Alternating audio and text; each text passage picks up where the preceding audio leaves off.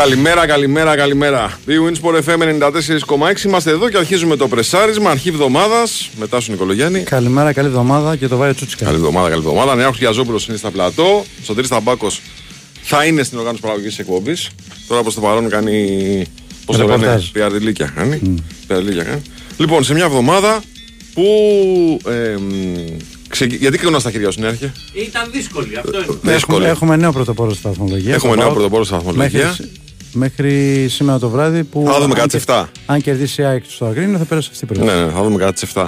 Έχουμε νέο ενδιαφέρον στο πρωτάθλημα μετά το, το non-show του Παναθηναϊκού στο Περιστέρι. Εμφανίστηκε.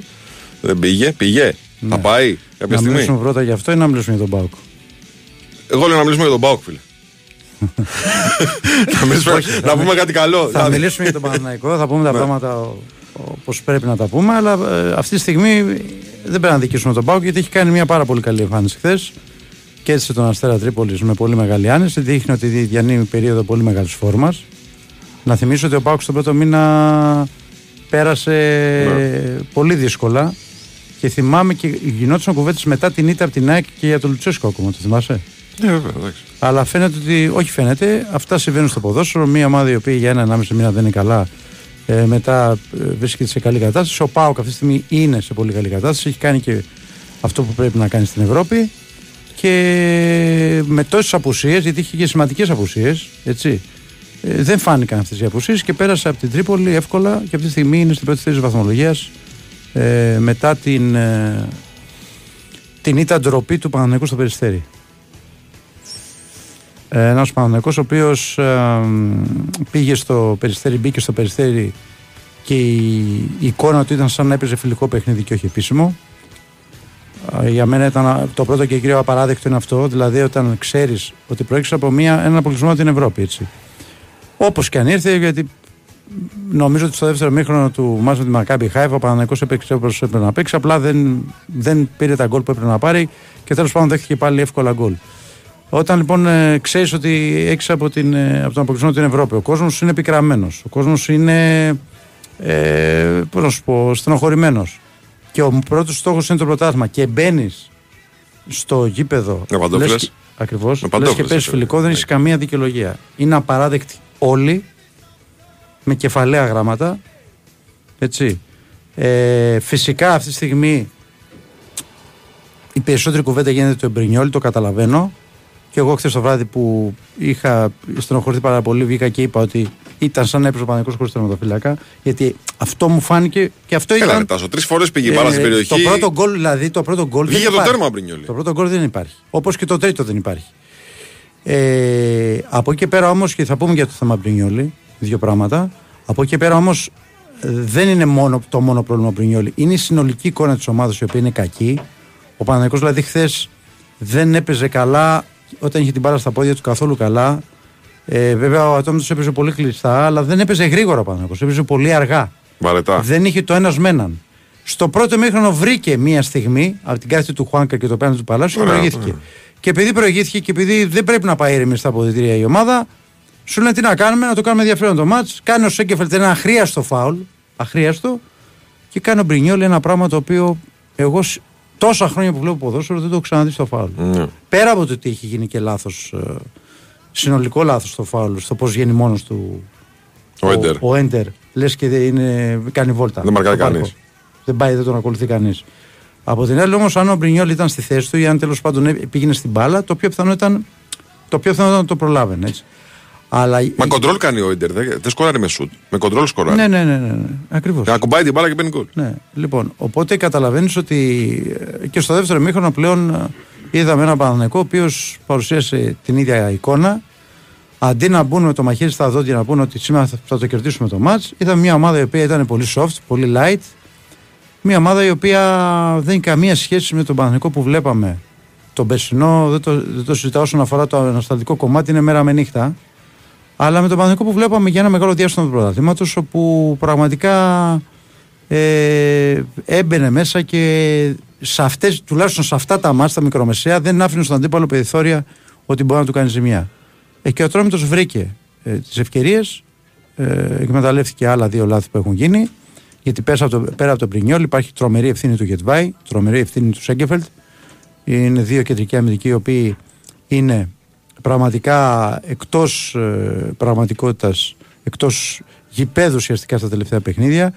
Ο ένας συναγωνίζεται τον άλλος στα λάθη ε, και συνολικά όλο αυτό στοιχίζει τον Παναγικό να δέχεται πολύ εύκολα γκολ και να κυνηγάει συνέχεια το σκορ. Να κυνηγάει συνέχεια το σκορ. Δηλαδή, όταν βάζεις δύο γκολ στον Ανδρόμητο, ανεξάρτητα αν δεν ήταν καλός, που δεν ήταν, όταν βάζεις δύο γκολ στον Ανδρόμητο, ε, δεν μπορεί να μπαίνει στο τεχή. Πέρσι, να, να θυμίσω, ο Παναγικό έβαλε δύο και κέρδισε 2-0. Πρόπερσι το ίδιο. Πόσα πρέπει να βάλεις, δηλαδή για να κερδίσεις ένα μάτς, πόσα γκολ πρέπει να βάλεις. Πρέπει να βάλεις τέσσερα, πρέπει να βάλεις πέντε, δεν γίνεται να το βάζεις κάθε παιχνίδι. Υπάρχει σοβαρό πρόβλημα και εγώ το βλέπω και συνολικά ανασταλτικό. Και εκεί είναι η ευθύνη του Ιβάν Γιοβάνοβιτ, ο οποίος πρέπει να βρει τη λύση για να παρουσιάσει μια ομάδα η οποία στο ανασταλτικό κομμάτι να, να, έχει, να, να πλησιάζει αυτό που βλέπαμε πέρσι. Δημιουργικά ο Παναγικός θα τη βρει την άκρη. Είτε έτσι είτε αλλιώς, με κάποιο τρόπο. Ανασταλτικά είναι σοβαρό το πρόβλημα και είναι σοβαρό το πρόβλημα εδώ και καιρό. Δεν, δεν, δεν είναι χθεσινό. Έχει δεχθεί δύο γκολ από τον Άρη. Έτσι. Στην Ευρώπη έχει δεχθεί τρία γκολ από την Πηγερεάλ. Δύο γκολ από τη Μακάμπι Χάιφα. Τρία γκολ χθες από τον στην Ελλάδα. Θέλω να πω δηλαδή ότι είναι, ότι είναι το πρόβλημα φωνάζει εδώ και ένα μήνα και πρέπει να βρεθεί μια λύση. Ο προπονητής είναι, αυτός έχει την ευθύνη. Ε, αυτός έχει οδηγήσει τον Παναγιώτο που τον έχει οδηγήσει. Πιστεύω ότι αυτού οι συνεργάτες πρέπει να βρουν τη λύση στο αναστολτικό κομμάτι τη. Κοίταξε. Ε, το συζητάγαμε την Παρασκευή αυτό για τον τρόπο με τον οποίο μπήκε ο Παναθηναϊκός στο παιχνίδι του Μακάμπη. Ναι. Ψυχολογική προετοιμασία. Ναι. δηλαδή το, το, το mindset των παιχτών είναι, έχω την εντύπωση τώρα χθες που τα έβαζα κάτω ότι από το Καραϊσκάκι και μετά ο Παναθηναϊκός ναι. είναι λίγο αποσανατολισμένο, τουλάχιστον αποσανατολισμένο. Με τον Όφη δηλαδή γιατί μπήκε έτσι; Με τον Όφη ήταν καλός, αλλά και ο Όφη, θυμίζω, ήταν σε ναι. φάση ε, φθοράς με τον προπονητή του. Έτσι. Ήταν ναι. ψηλοδιαλυμένη διαδήλωση Όφη.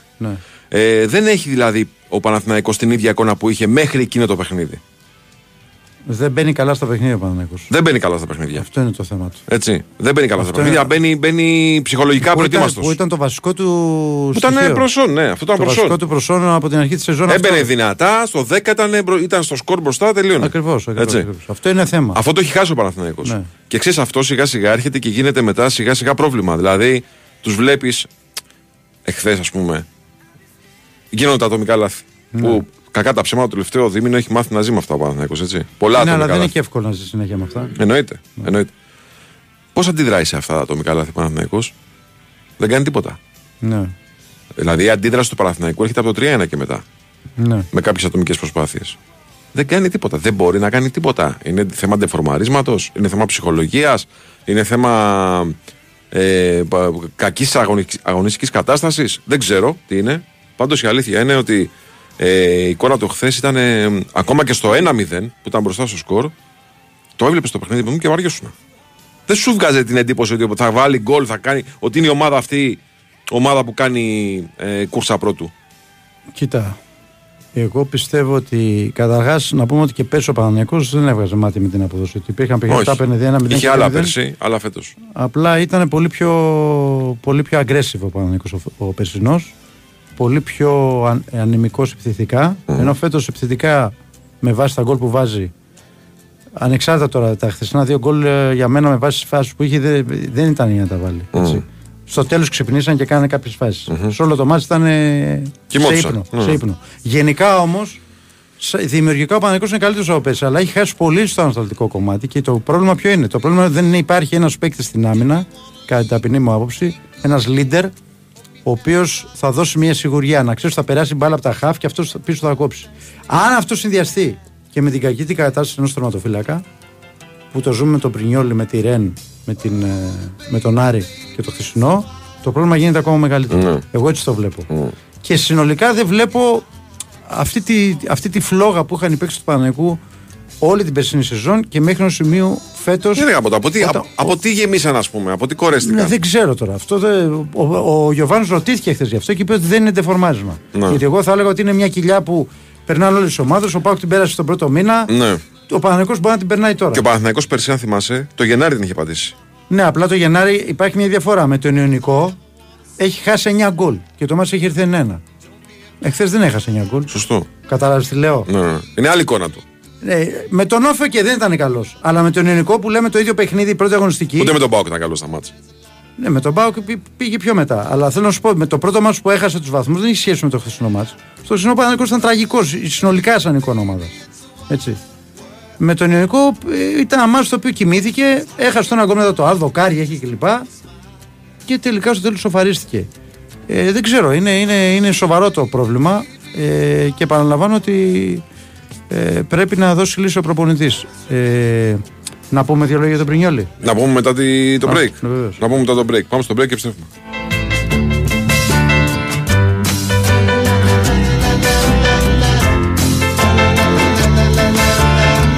Η Winsport FM 94,6 το νέο καλοριφέρ Morris υπερέχει στα σημεία. Με ειδικό σχεδιασμό για μεγαλύτερη απόδοση, τηλεχειριστήριο και LED οθόνη για να έχετε τη θερμοκρασία που θέλετε όποτε θέλετε. Το όνομα μετράει. Γιατί είναι Morris και σου πάει. Καλά, είδα τρομερό όνειρο. Ήμασταν, λέει, σπίτι και ζεσθενόμασταν. Ιδρώναμε σχεδόν. Τι λες, Βρε Γιάννη, μέσα στο σπίτι; Ναι, ναι. Και μάλιστα, λέει, κυκλοφορούσαμε με κοντομάνικο. Αχ, ήταν τόσο ωραία. Ε, εντάξει, αυτά μόνο σε όνειρο γίνονται. Μοιάζεις σε στασιά του σπιτιού τον χειμώνα με μακρινό όνειρο. Τώρα γίνεται πραγματικότητα με πετρέλαιο θέρμανσης από τα πρατήρια Shell. Με έως 6% επιστροφή έως 12 άτοκες δόσεις και διπλάσιους πόντους Smart. Καλέσε τώρα στο 18330 ή παράγγειλε online στο allsmart.gr. Έρωτα είναι ο Γιάννης. Τι έγινε, Γιαννάκη, πονάει ο λαιμός μας; Δεν φοβάμαι. Λίγοι ψεκασμοί την ημέρα με το Echina Force σπρέι λαιμού της Vogel και καθάρισα. Έχει και εσύ πάντα μαζί σου το Echina Force Throat Spray για ανακούφιση από πονόλεμο και βραχνάδα. Αλλιώς το κρίμα στο λαιμό σου. Βρέστο στα φαρμακεία. Vogel, υγιένεται φυσικά. Προϊόν γνωστοποιημένο στον ΕΟΦ. Τα συμπληρώματα διατροφής δεν υποκαθιστούν τη συνήθι δίαιτα. Κλείσε τα μάτια και χαλάρωσε. Σκέψου κάτι που σε κάνει να νιώθεις ηρεμία. Ναι, δάσκαλε. Breathe in, breathe out. Τι σκέφτεσαι; Το ΔΕΗ My Home Enter. Αχα. Γιατί; Γιατί έχω σταθερή χρέωση σε όλη τη διάρκεια του συμβολέου. Σημαντικό. Mm, και απλή και ξεκάθαρη τιμολόγηση χωρίς καμία αναπροσαρμογή. Oh. ΔΕΗ My Home. ΔΕΗ My Home Enter. Σταθερές χρεώσεις χωρίς εκπλήξεις. Για να νιώθεις ηρεμία κάθε στιγμή. Μπες στο ΔΕΗ.gr και μάθε περισσότερα.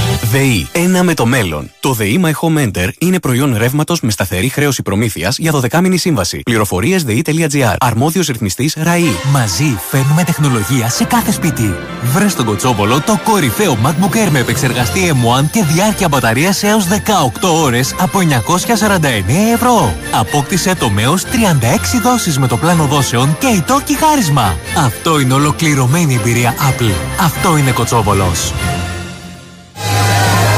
Ο Άγιος Βασίλης κάνει τις γιορτές μαγικές και αν το καλοσκεφτείς, όλοι έχουμε έναν Άγιο Βασίλη μέσα μας. Γι' αυτό φέτος τις γιορτές η Νόβα προσφέρει δωρεάν πρόσβαση στην ΕΟΝ για όλους σε ολόκληρη την Ελλάδα από τις 10 Δεκεμβρίου έως τις 10 Ιανουαρίου. Μπες τώρα στο eon.nova.gr, πάρε τον δικό σου κωδικό και απόλαυσε κορυφαίο αθλητικό, κινηματογραφικό και παιδικό περιεχόμενο. Χαρούμενες γιορτές από την Νόβα. Ισχύουν οι όροι της υπηρεσίας ΕΟΝ. Η Winsport FM 94,6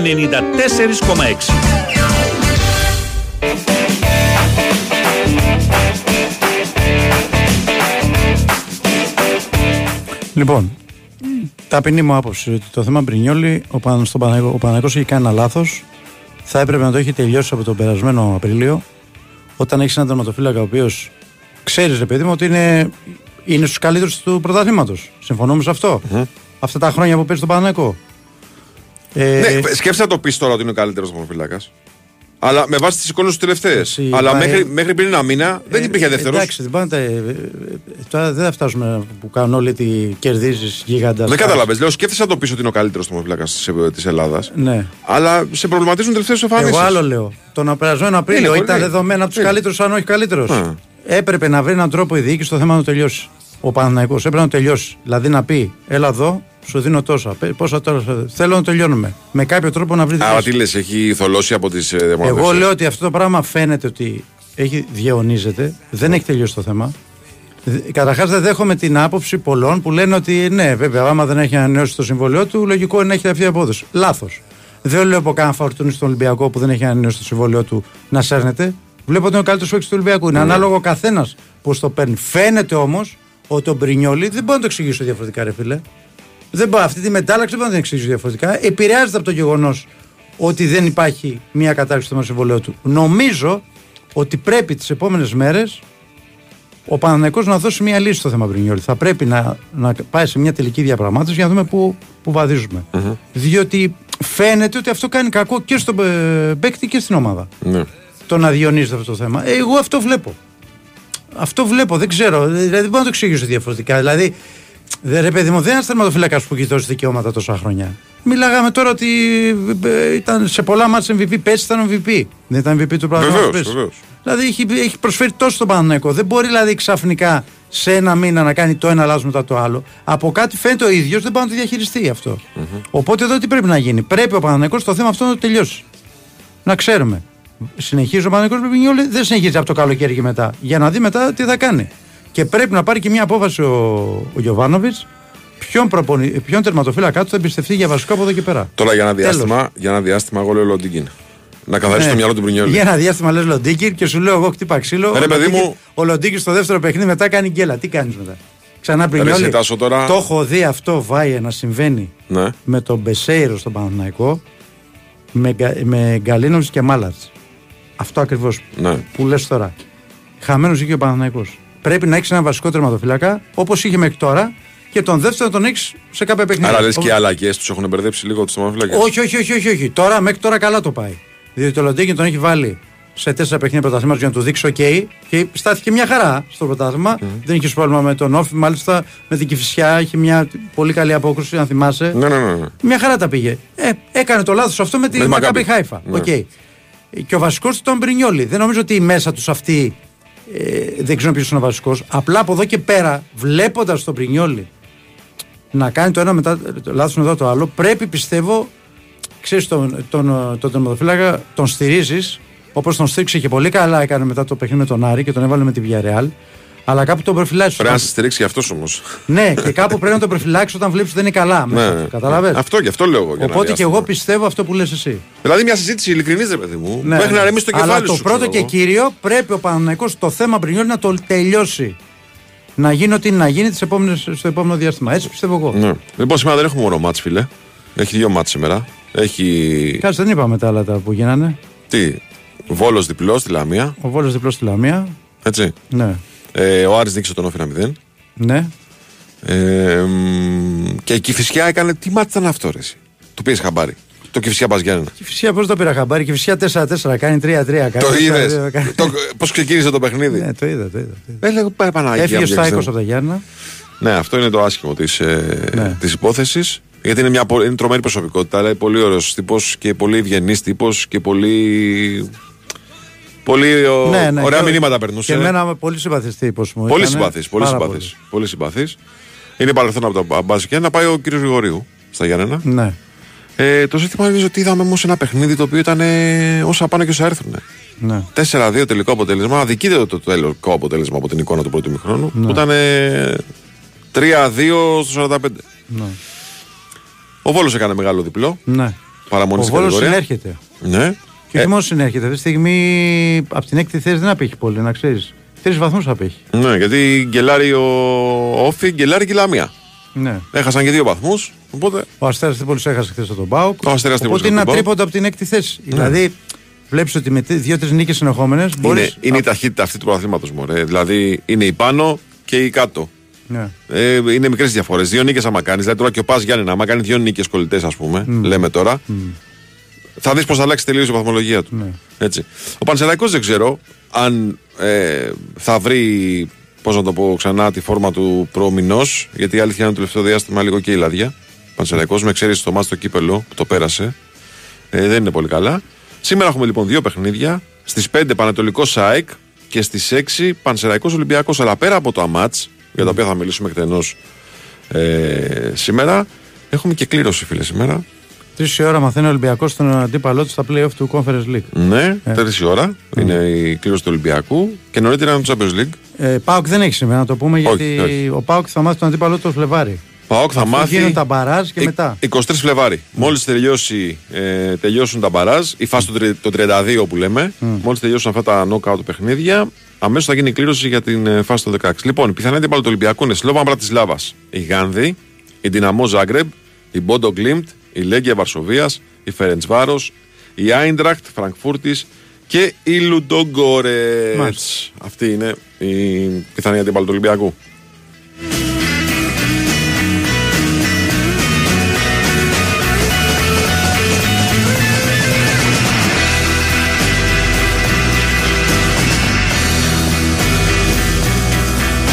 Χθες ήρθε στο Άλφιλντ και έπαιξες ε, ταμπούρι. Πώς ήρθε το παιχνίδι; 0-0. Ταμπούρι. Οκ. Πανηγυρίζεις μετά για την ισοβαλία. Έβγαιναν οι παίχτε του αλλαγή εκεί στις καθυστερήσει και κάνανε πάμε γεράκια Εσύ αυτά. τι για να έκανες τα- για να πάρεις το μάτι. Εγώ είμαι στα νεύρα. Τίποτα δεν έκανα. Ένα πέναλτι μου έχει φάει. Να ξέρεις. Ποιο πέναλτι; Έχει κάνει μια σέντρα από αριστερά ένας παίκτης της Λίβερπουλ. Ναι. Σταματάει την μπάλα γιατί ο Σό δεν μπορούσε να το πόδι, της σταματάει με το χέρι. Λέει ότι τη Πεσμένος, λες. Όχι, Πώς πεσμένο να όρθιος. Κανονικό το Ναι. όρθιος, ναι. Και την κάνει εδώ. Τη μαζεύει. Τάκ, τη μαζεύει. Τάκ. Αλλά ο Όλιβερ είπε, παίζεται. Τέλος πάντων, δεν είναι το θέμα μου το πέναλτι γιατί έβριζα 90 λεπτά βλέποντας το παιχνίδι. Δεν έχει Για σημασία. τον Τζόχο.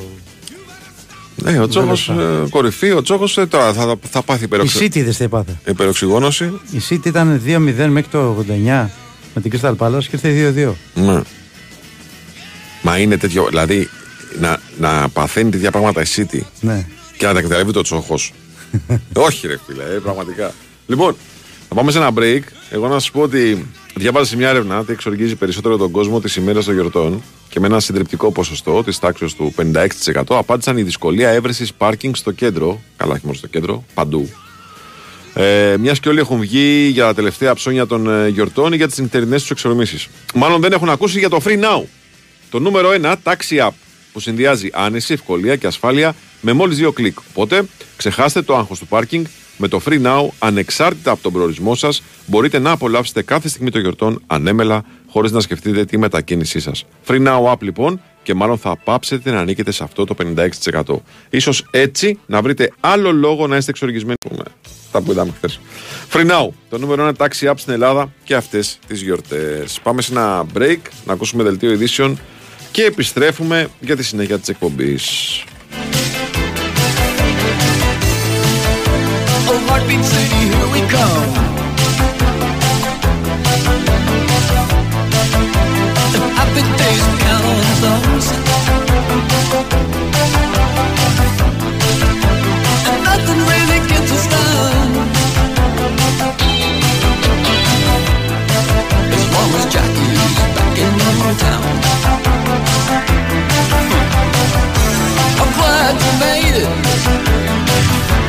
Big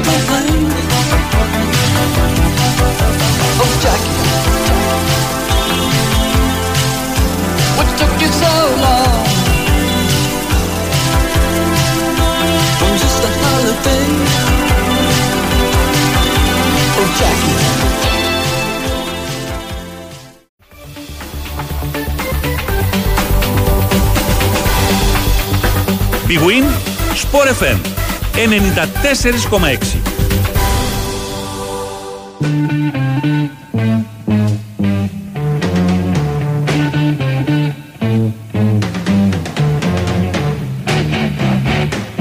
Εδώ είμαστε, επιστρέψαμε λίγο μετά τις 10.30. Big Win Sport FM 94,6. Συνεχίζουμε το περσάρισμα μετά στον Νικολογιάννη. Και βάζει Τσούτσικα. Νέος Γιαζόπουλο στα πλατό, ο Σωτήρης Ταμπάκο στην οργάνωση Να πούμε παραγωγής της καταρχά ότι εκπομπής. ευτυχώς δεν έπαθε τίποτα καμιά ζημιά ο Χουάνκαρ γιατί χθες υπήρχε κίνδυνος, υπήρχε ανησυχία. Όπως τον είδα, εγώ Όταν το τον λέω είδα, πολύ λέω Αϊτόρ.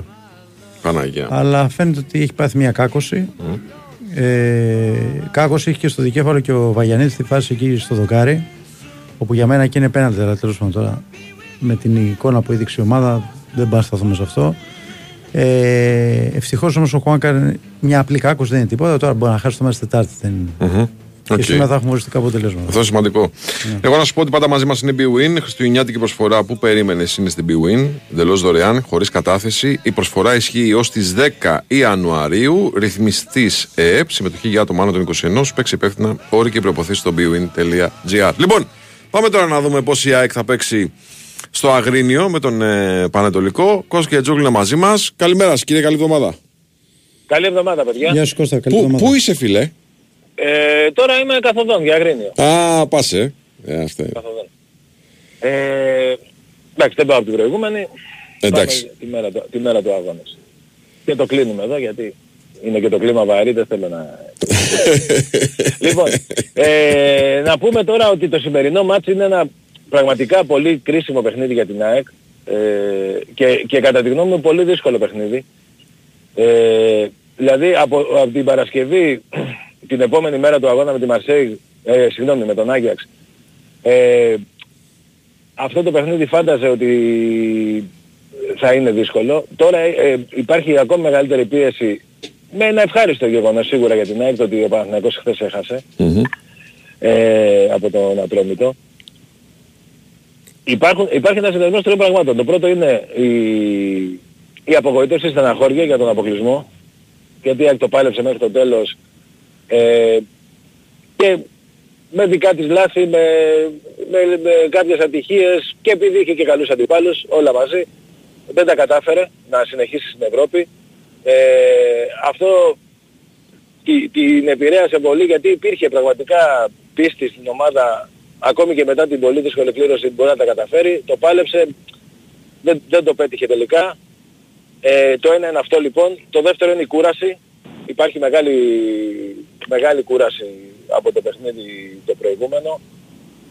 Και το τρίτο είναι οι απουσίες. Έτσι. Δηλαδή κανείς δεν επέστρεψε από αυτούς που, που περιμέναμε. Ευτυχώς ο Σιμάνσκι, όπως είχαμε πει και την Παρασκευή, τελικά αποδείχθηκε δεν είχε κάτι σοβαρό. Δεν, χάνει, δεν έχασε ούτε ένα μάτι τελικά. Ε, για την, από την κλωτσιά που έφαγε στο τελευταίο λεπτό του αγώνα με τον Άγιαξ. Αλλά από εκεί και πέρα προέκυψαν οι απουσίες αυτές του Άμραμπατ, ε, του Πισάρο, οπότε συν τρεις απουσίες δηλαδή και του Κάλενς, συν τρεις απουσίες, ε, ο Πινέδα δεν, ε, δεν επανήλθε, ο Αραούχο δεν, ε, δεν έχει επανέλθει.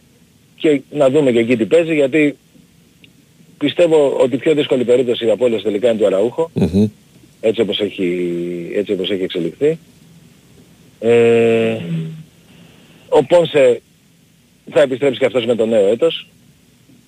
Οπότε ε, είναι εξ απουσίας, ε, εντάξει ο Φερνάντες δεν την μετάμε για απουσία πλέον, είναι Είναι δεδομένο, ναι. Απλά Το, Είναι το δεδομένο. θετικό είναι με το Φερνάντες ότι ε, από το νέο έτος ε, θα αρχίσει να μπαίνει σε, σε κανονικές προπονήσεις και θα είναι και αυτός διαθέσιμος.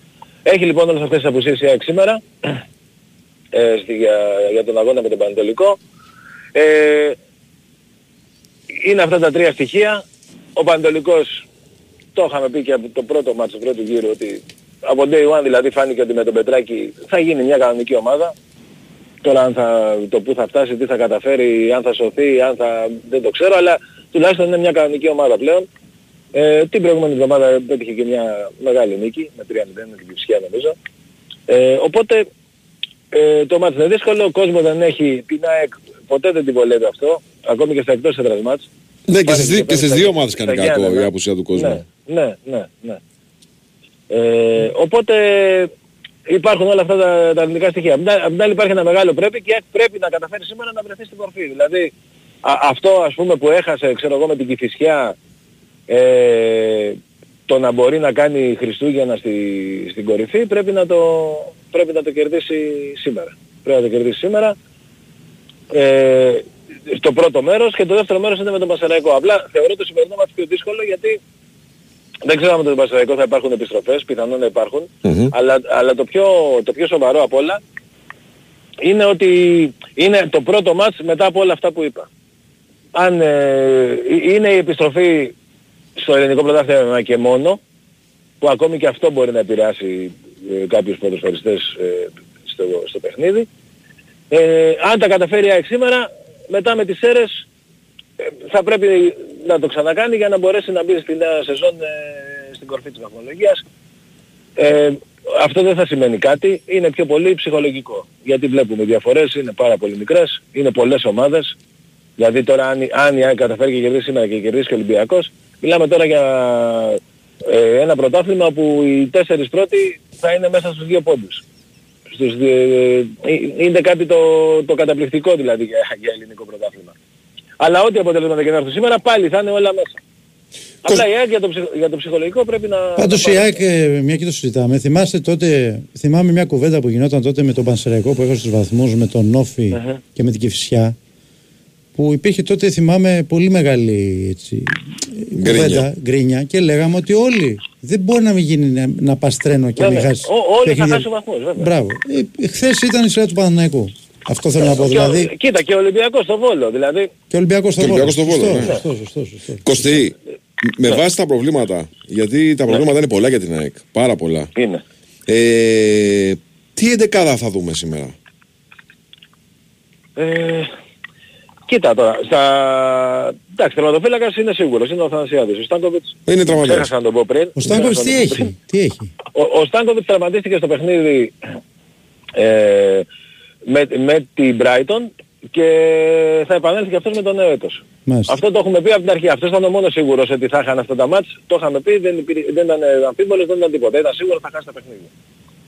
Ε, ξεκινάει ο Θανασιάδης.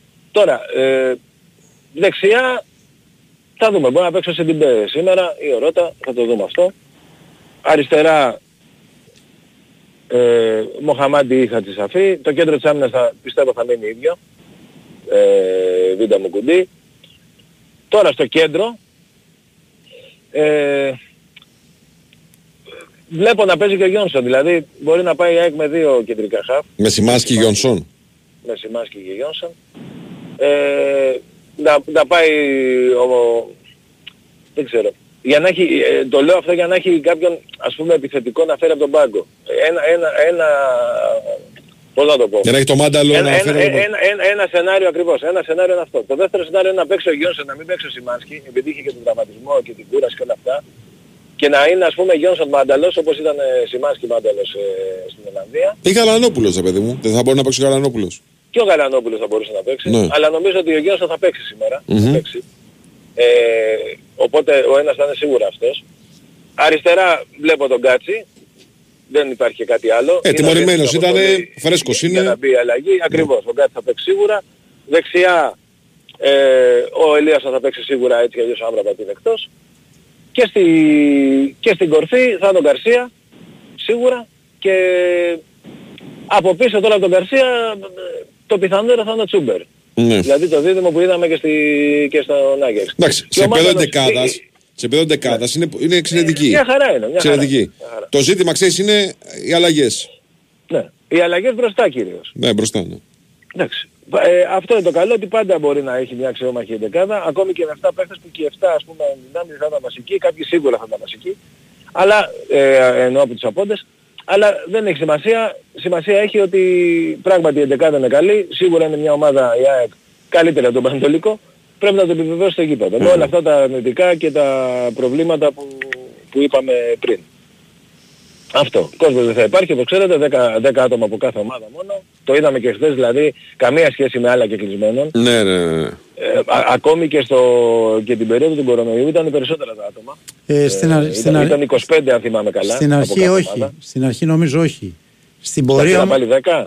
Ε, π- κάπου Δεν εκεί το ήταν. θυμάμαι. Στην πορεία Ναι. όμως έχεις δίκιο. Στην πορεία μπέ- μπαίνανε, μπαίνανε περισσότεροι. Ναι. ναι. Το, ε, Έχει γερκίδα σε πορεία. είναι, είναι πολύ, πολύ στενάχωρο, πολύ στενάχωρο, δηλαδή ε, χθες έβλεπα ας πούμε, το, το γύρο του Περιστερίου θα ήταν γεμάτο, λογικά. Πιθανόν έπαιρνε και πάλι του Παναθηναϊκού, δεν ξέρω, γιατί Μπα, δεν νομίζω.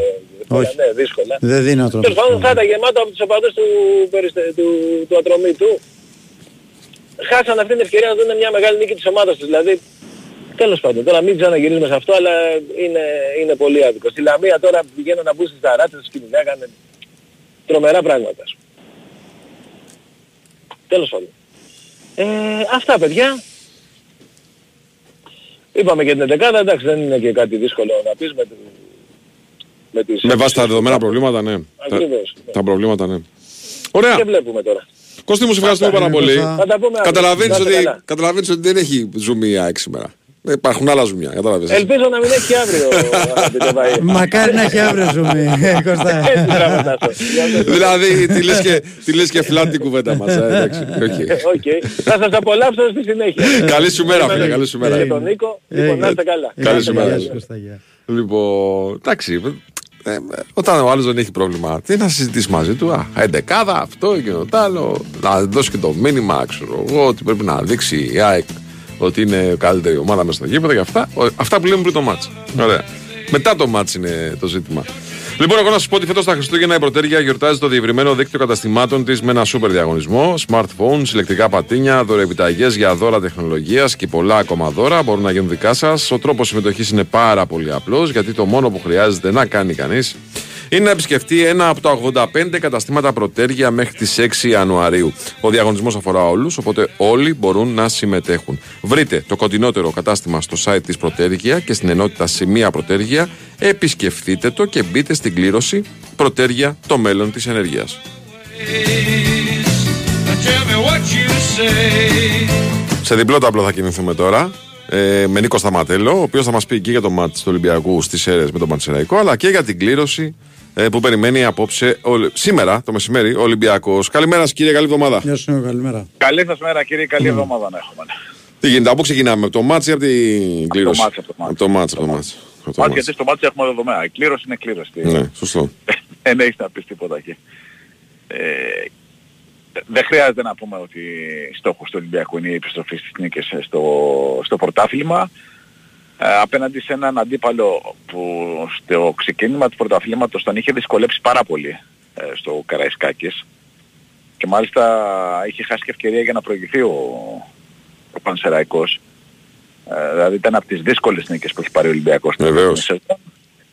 Ε, και ε, θέλουν απόψε οι παίχτες του Καρβαλιάλ να επιστρέψουν στις νίκες, να μην χάσουν την ευκαιρία που βρήκαν από χθες το βράδυ με τις απώλειες βαθμών του Παναθηναϊκού, οπότε ε, στη χειρότερη περίπτωση για αυτούς θα έχουν μειώσει, τη, αν έχει νικήσει και ΑΕΚ στο Πανατολικό, θα έχουν μειώσει τη διαφορά από την κορυφή στους δύο. Και βλέπουμε μετά για την ε, συνέχεια. Δεν περιμένουμε πολλές αλλαγές. Ε, νομίζω με τα όσα δοκίμασε, μία είναι η αλλαγή που περιμένουμε και αυτή η υποχρεωτική. Δεν παίζει ο Ρέτσος που αποβλήθηκε στο Βόλο Σωστά, ναι. Και λογικά θα δούμε Μπιανκόν εκεί με Ντόι. Από εκεί και πέρα, ε, στις όποιες ε, δοκιμές έχει κάνει ο Καρβαλιάλ, Ροντινέη, Ορτέγκα, ε, Καμαρά, Έσε, Φορτούνι, Μασούρα, Ποντένσε και Ελκαμπή. Απλά φορτούνη σε ρόλο δεκαριού, ε. Κεντρικά. Ναι, πε- περισσότερο στο πίσω από τον ε, επιθετικό και λιγότερο στα, στα άκρα, αλλά όπως είδαμε και με την Πάτς Κατόπολα, ε, άλλαζαν συνεχώς θέσεις. Δηλαδή, και το, σε μια φάση δηλαδή τους είδαμε και τους τρεις ε, αριστερά. Και τον Ποντένσε και τον Μασούρα και τον Φορτούνι να προσπαθούν να, να συνεργαστούν. Ε, είναι παίχτες που μπορούν να, να αλλάξουν θέσεις ε, κατά τη διάρκεια του αγώνα. Α, αλλά νομίζω ότι θέλει περισσότερο το Μασούρα α, στα άκρα για να βοηθάει και το back. Α, γιατί το κάνει καλύτερα από, τον, α, το, από το Φορτούνι. Περιμένει ο Καρβαλιάρη να δει ανάλογη συνέχεια από τον Ποντένσε, όπως είχαμε την ε, Πέμπτη, όπου πέτυχε δύο γκολ, ε, δύο πολύ ωραία γκολ, δύο στο πρώτο από τα δύο πάρα πολύ ωραία γκολ από τον α, Πορτογάλο. Και ξαναλέω ότι το βασικό για τον Ολυμπιακό είναι να πάρει τους τρεις βαθμούς. Απέναντι στον α, Πανσεραϊκό, που είναι μια ομάδα α, σκληροτράχυλη. Δεν λέω ότι είναι ότι πάει τρένο. Όχι, είναι, είναι, πολύ, είναι πολύ καλογυμνασμένη ομάδα. Βγάζει το 100% στο γήπεδο. Αλήθεια είναι ότι δεν παίρνει ένα τόσο καλό φεγγάρι όσο στο ξεκίνημα της σεζόν. Ακριβώς. Αλήθεια είναι. Αλλά έχει την υπογραφή του Παύλο Γκαρσία. Βεβαίως, βεβαίως, ναι, βεβαίως. Δηλαδή δεν νομίζω ότι υπάρχει κάποια ομάδα που θα πει ότι πάω στις ΣΕΡΕΣ ε, με άδειο γήπεδο α, και θα περάσω τρένο. Ε, Είναι δύσκολη η αποστολή του Ολυμπιακού, πλέον είναι φαβορή η Ερυθρολευκή. Ναι, ναι, ναι. Μην κοιτάμε πίσω από το δάχτυλό μας, να, να λέμε ότι δεν είναι. Δύσκολη η αποστολή, αλλά αν δεν, αν δεν μπορείς να πάρεις και το, να κερδίσεις τον Πανσεραϊκό σε άδειο γήπεδο, ε, εντάξει, ας μην κάνουμε κουβέντα για κάτι παραπάνω. Νομίζω να είμαστε και ρεαλιστές. Δεν έχουμε να πούμε κάτι άλλο. Μμμ, μμμ. Α, Καταλαβαίνουμε όλοι ότι θέλει τώρα ο Ολυμπιακός. Ε, την νίκη απόψε και την νίκη την Πέμπτη και μετά τα χθεσινά θα πάει και ψιασμένο στο, στο Περιστέρι. Περισσότερο από ό,τι θα πήγαινε αν παίζανε χθες. Γιατί ε, ο Ατρόμητος έτσι κι αλλιώς έχει δείξει διαφορετική ομάδα με την αλλαγή προπονητή. Είχε δείξει. Ε, χθες ε, νομίζω έδωσε και μεγαλύτερο δείγμα γραφής ε, για να το έχουν στον Ολυμπιακό. Κοίταξε, το, το αγωνιστικό προφίλ του ατρωμί του εχθές, δηλαδή ε, το μάτς περισσότερο κρίθηκε από την πώς να την οθρότητα του Παναθηναϊκού και λιγότερο από την ποιότητα του, του Ατρόμητου. Ο Ατρόμητος ακόμα και στο 0-1 έπαιζε με διπλή ζωνή άμυνας. Δηλαδή δεν Ναι. ήταν ότι έβγαλε ξέρω, κάποιες αρετές στο γήπεδο να πεις ότι. Όχι, αλλά είναι αίτητος. Ήταν αίτητος. Ναι, και σωστά, πάλι σωστά, είναι σωστά. Και Το αυτό θέλω να φτιάχνει πω, η ψυχολογία, φτιάχνει η διάθεση. ακριβώς. φτιάχνει- Ναι. Αυτό θέλω να σου πω ότι και πριν τον Παναθηναϊκό ο Ατρόμητος με τον Εύρο ήταν αίτητος. Και τώρα έχει ανεβάσει και άλλο την ψυχολογία του. Ε, Και αυτό ξέρεις και το όνομα του αντιπάλου, δηλαδή το Ολυμπιακός, δίνει κίνητρο στους παίχτες του Ατρόμητου. Όλα αυτά τα που έρχονται φυσιολογικά στην, ε, στη ροή μιας αναμέτρησης. Αλλά ας δούμε πρώτα τι θα κάνει ο Ολυμπιακός στις ΣΕΡΕΣ. Και μετά θα ασχοληθώ, από αύριο θα ασχοληθούμε με το παιχνίδι της ε, Πέμπτης με τον Μμμ, Ατρόμητο. μμμ, μμμ. Εκεί είναι τα δεδομένα. Ε, Και φυσικά περιμένουμε και την κλήρωση. Βεβαίως, κλήρωση, για πες. Τι να Υπάρχει, σου πω. υπάρχει καμιά προτίμηση, μου έχεις πει Μπόντογκλιμ, δεν έχεις αλλάξει καθόλου; Όχι, ρε, πόντο κλίμα. Μπόντογκλιμ θες, ε; Ναι, ναι. Με Έχει τρέλει. πλαστικό, εσύ έχει συνθετικό ε, γήπεδο αυτή. Είναι μπέρδεμα. Και; Θα κάνει κρύο πάνω.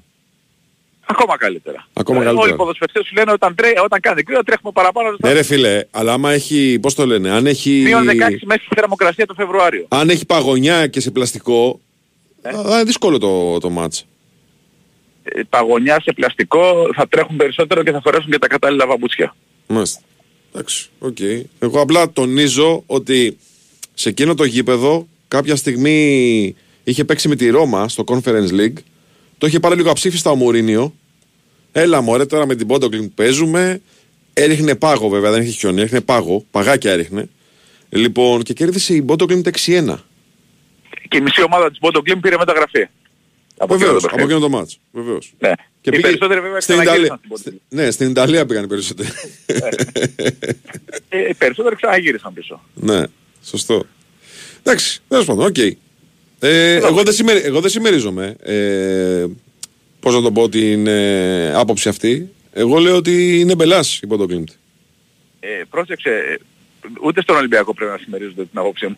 Α, από ό,τι οκ, καταλαβαίνω. οκ. Όχι, είναι, είναι προσωπική Επιθυμία. ε, επιθυμία, ναι. Ωραία.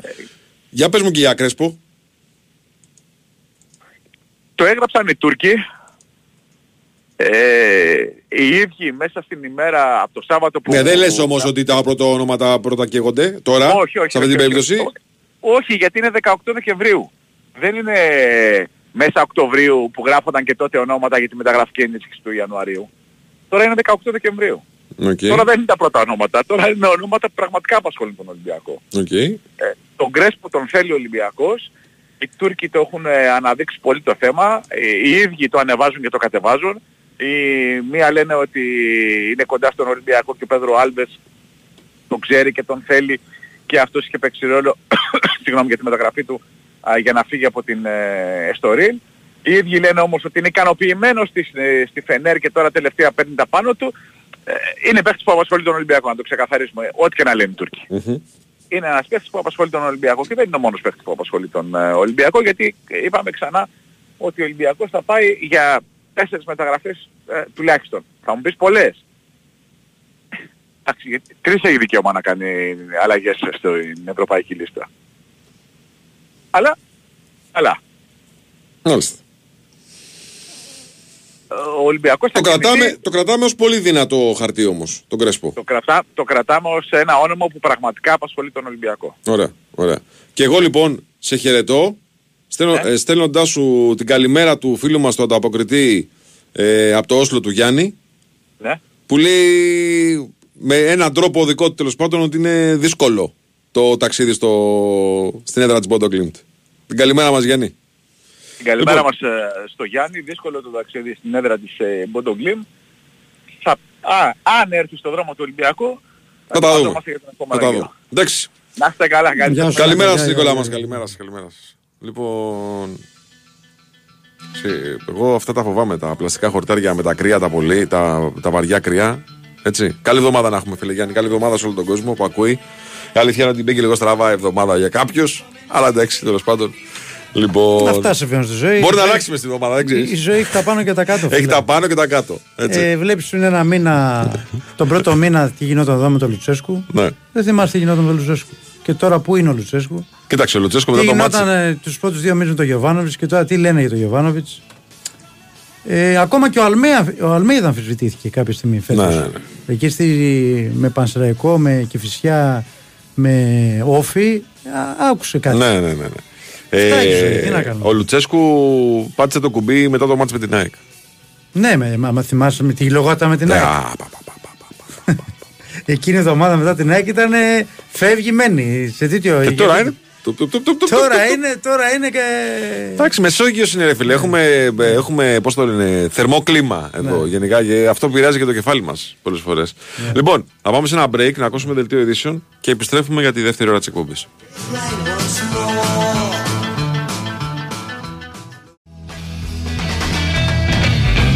I'm going down to shoot my old lady.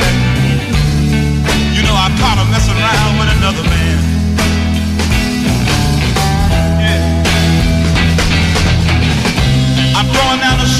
Εδώ μας επιστρέψαμε λίγο μετά τις 11. B-Win Sport FM 94,6. Συνεχίζουμε το πρεσάρισμα μετά στον Νικολογιάννη. Και βάζει Σούτσικα. Με νέο Χιαζόπουλο στα πλατό, στο 30 μπάκο στην οργάνωση παραγωγής εκπομπής. Πάντα μαζί μας η B-Win. Στην B-Win τα έπαθλα και οι εκπλήξεις είναι μόνο μερικά κλικ μακριά. Με το Christmas Magic Box μπαίνει στην κλήρωση κάθε μέρα για 1000 ευρώ μετρητά εγγυημένα και μοναδικά έπαθλα μέχρι και τις 10 Ιανουαρίου. Ρυθμιστή σε ΕΠ, συμμετοχή για άτομα άνω των 21 ετών. Παίξει υπεύθυνα όροι και προποθέσεις στο bwin.gr. Λοιπόν, πάμε ξανά στο μεγάλο θέμα της ημέρας που δεν είναι άλλο από την χθεσινή ε, κάκιστη εμφάνιση του Παναθηναϊκού και την ε, νίκη του Ατρωμίτου στο Περιστέρι. Νίκος Αθανασίου είναι μαζί μας. Καλημέρα, σας, κύριε. Γεια σου, Νίκο. Καλή Καλημέρα. εβδομάδα. Καλή εβδομάδα. Καλημέρα Βάιε, καλημέρα Τάσο, καλή εβδομάδα και στους δύο και στους φίλους μας τους ακροατές. Σιωπή. Ε, τι θες να πούμε τώρα, πραγματικά. Όχι, να σου πω κάτι. Ξεκίνα. Συμπεριφέρομαι, συμπεριφέρομαι στην εκπομπή όπως είπε το Παναθηναϊκού Εγώ χθες. μίλησα στο πρωτοτέαρτο. Εντάξει. Όχι, εντάξει, Θες την πολλά άποψη μπορούμε σου. να πούμε. Ποδόσφαιρο είναι. Υπάρχουν πράγματα στα οποία μπορούμε να αναφερθούμε με ψυχραιμία και νυφαλιότητα, τα οποία να ανταποκρίνονται στην πραγματικότητα. Μμ. Ε, ο Παναθηναϊκός για ακόμα μία φορά εχθές πλήρωσε την κάκιστη ανασταλτική του λειτουργία. Αυτή είναι η πραγματικότητα. Αυτή είναι η μεγάλη φετινή πληγή του Παναθηναϊκού και νομίζω ότι έχουμε ξεφύγει πλέον από την ε, ανάγνωση του επιχειρήματος ότι ε, από τη στιγμή που ο Παναθηναϊκός φέτος είναι πιο παραγωγικός, πιο δημιουργικός, παίρνει περισσότερα ρίσκα πάνω στο χορτάρι, άρα είναι λογικό και επόμενο να είναι πιο ευάλωτος αμυντικά. Έχουμε ξεφύγει από αυτό το πράγμα και έχουμε πάει στο άλλο άκρο να αποτελεί η αμυντική συμπεριφορά του Παναθηναϊκού το μεγαλύτερο πρόβλημα της ομάδας το οποίο έχει κοστίσει α, βαθμούς και προκρίσεις. Όταν για παράδειγμα πέρσι ο Παναθηναϊκός με έναν πάρα πολύ απλό αριθμό μπορεί κανείς να καταλάβει για το πρόβλημα. Έτσι, πέρσι ο Παναθηναϊκός σε ολόκληρη την κανονική διάρκεια του πρωταθλήματος, σε 26 παιχνίδια και είχε δεχθεί 12 τέρματα. Φέτος, 14 αγωνιστικές, έχει δεχθεί πάλι 12 τέρματα, δηλαδή όσα έχει δεχθεί σε ολόκληρη την κανονική διάρκεια του περσινού πρωταθλήματος. Φυσικά παίζει πολύ μεγάλο ρόλο τα μεγάλα ατομικά λάθη. Έτσι, για ακόμα μία φορά εχθές ο Αλμπέρτο Μπρινιόλη έκανε ένα, ένα μεγάλο ατομικό λάθος στο πρώτο γκολ. Φυσικά έχει ευθύνη και η αμυντική γραμμή εκεί του Παναθηναϊκού η οποία χάνει το offside. Δεν μπορεί να βγάλει offside τον Έντερ ο οποίος κάνει μια πάρα πολύ όμορφη κίνηση. αλλά όπως και να Ε, τον έχει. Έντερ δεν μπορεί να το βγάλει ο Σάτι, έρχεται από πολύ πίσω. Από Όχι, πολύ- ε, ε, ελώ να βγάλει και δεν βγάζει offside και δεν ακολουθεί τον Έντερ. Ναι, Αυτό ακριβώς. και Το, Καλά δε- κάνεις και με διορθώνεις. το ότι δεν τον ακολουθεί είναι θέμα. Ναι, ναι, ναι. Ο Σάτι δεν μπορεί να βγει, γιατί Εννοείται. έρχεται από πολύ Εννοείται. πίσω ο Έντερ. Ναι, ναι, πολύ, πο- πάρα πολύ έξυπνη κίνηση κάνει. ναι, είναι ναι. τουλάχιστον 5-6 μέτρα πίσω από Ναι, την ναι, υπόλοιπη ναι, γραμμή ναι, των, ναι. ε, των παικτών. Αλλά εκεί ο Έντερ αυτό το οποίο κάνει προσπαθεί να κατεβάσει την μπάλα, τσαφ κάνει επί της ουσίας. Δεν έχει δει που είναι ο Μπρινιόλη. Και ο Μπρινιόλη με την τοποθέτηση που έχει στον αγωνιστικό χώρο, καμία σχέση με την μπάλα, Δεν το έχω επιτρέπει αυτό το ξαναδεί γκολ. εγώ. Εγώ αυτό δεν το έχω ξαναδεί πάντως. Αλήθεια. Ε, ξαναδες το, αλλού αλλού. Άμα Όχι, κάτσει απλά στο κέντρο. δεν το έχω Ποιο; ξαναδεί ρε φίλε Α, αυτό. α, οκ, οκ, οκ. Τόσα ναι. χρόνια που βλέπω, δεν μπο- δηλαδή ειλικρινά θα ήθελα να ξέρω τι σκέφτηκε. Προφανώς τίποτα. Δεν, δεν ξέρω. Ε, ε, ε, είναι σε κακό φεγγάρι ένα μήνα τώρα. Ναι, αλλά σε είναι- κακό φεγγάρι, Για ναι, να ναι. συνεχίσω αυτό που έλεγα και πριν, Ναι. και στο δεύτερο γκολ μπορεί να βγει να καθαρίσει τη φάση, αλλά ο Βέργος έχει πάρει παραμάζωμα το Γεντβάι. Συμφωνώ και σε αυτό. Ναι, ναι, Σαν να ναι. πηδάει ο Λεβαντόφσκι με ένα παιδί από την ΚΑΠΑ 19, Ναι. ήταν αυτή η φάση, ή- ίσως και από την ΚΑΠΑ 17 και πιο κάτω. Στο τρίτο γκολ του Παναθηναϊκού πάλι μόνιμη πληγή φετινή το αμυντικό transition.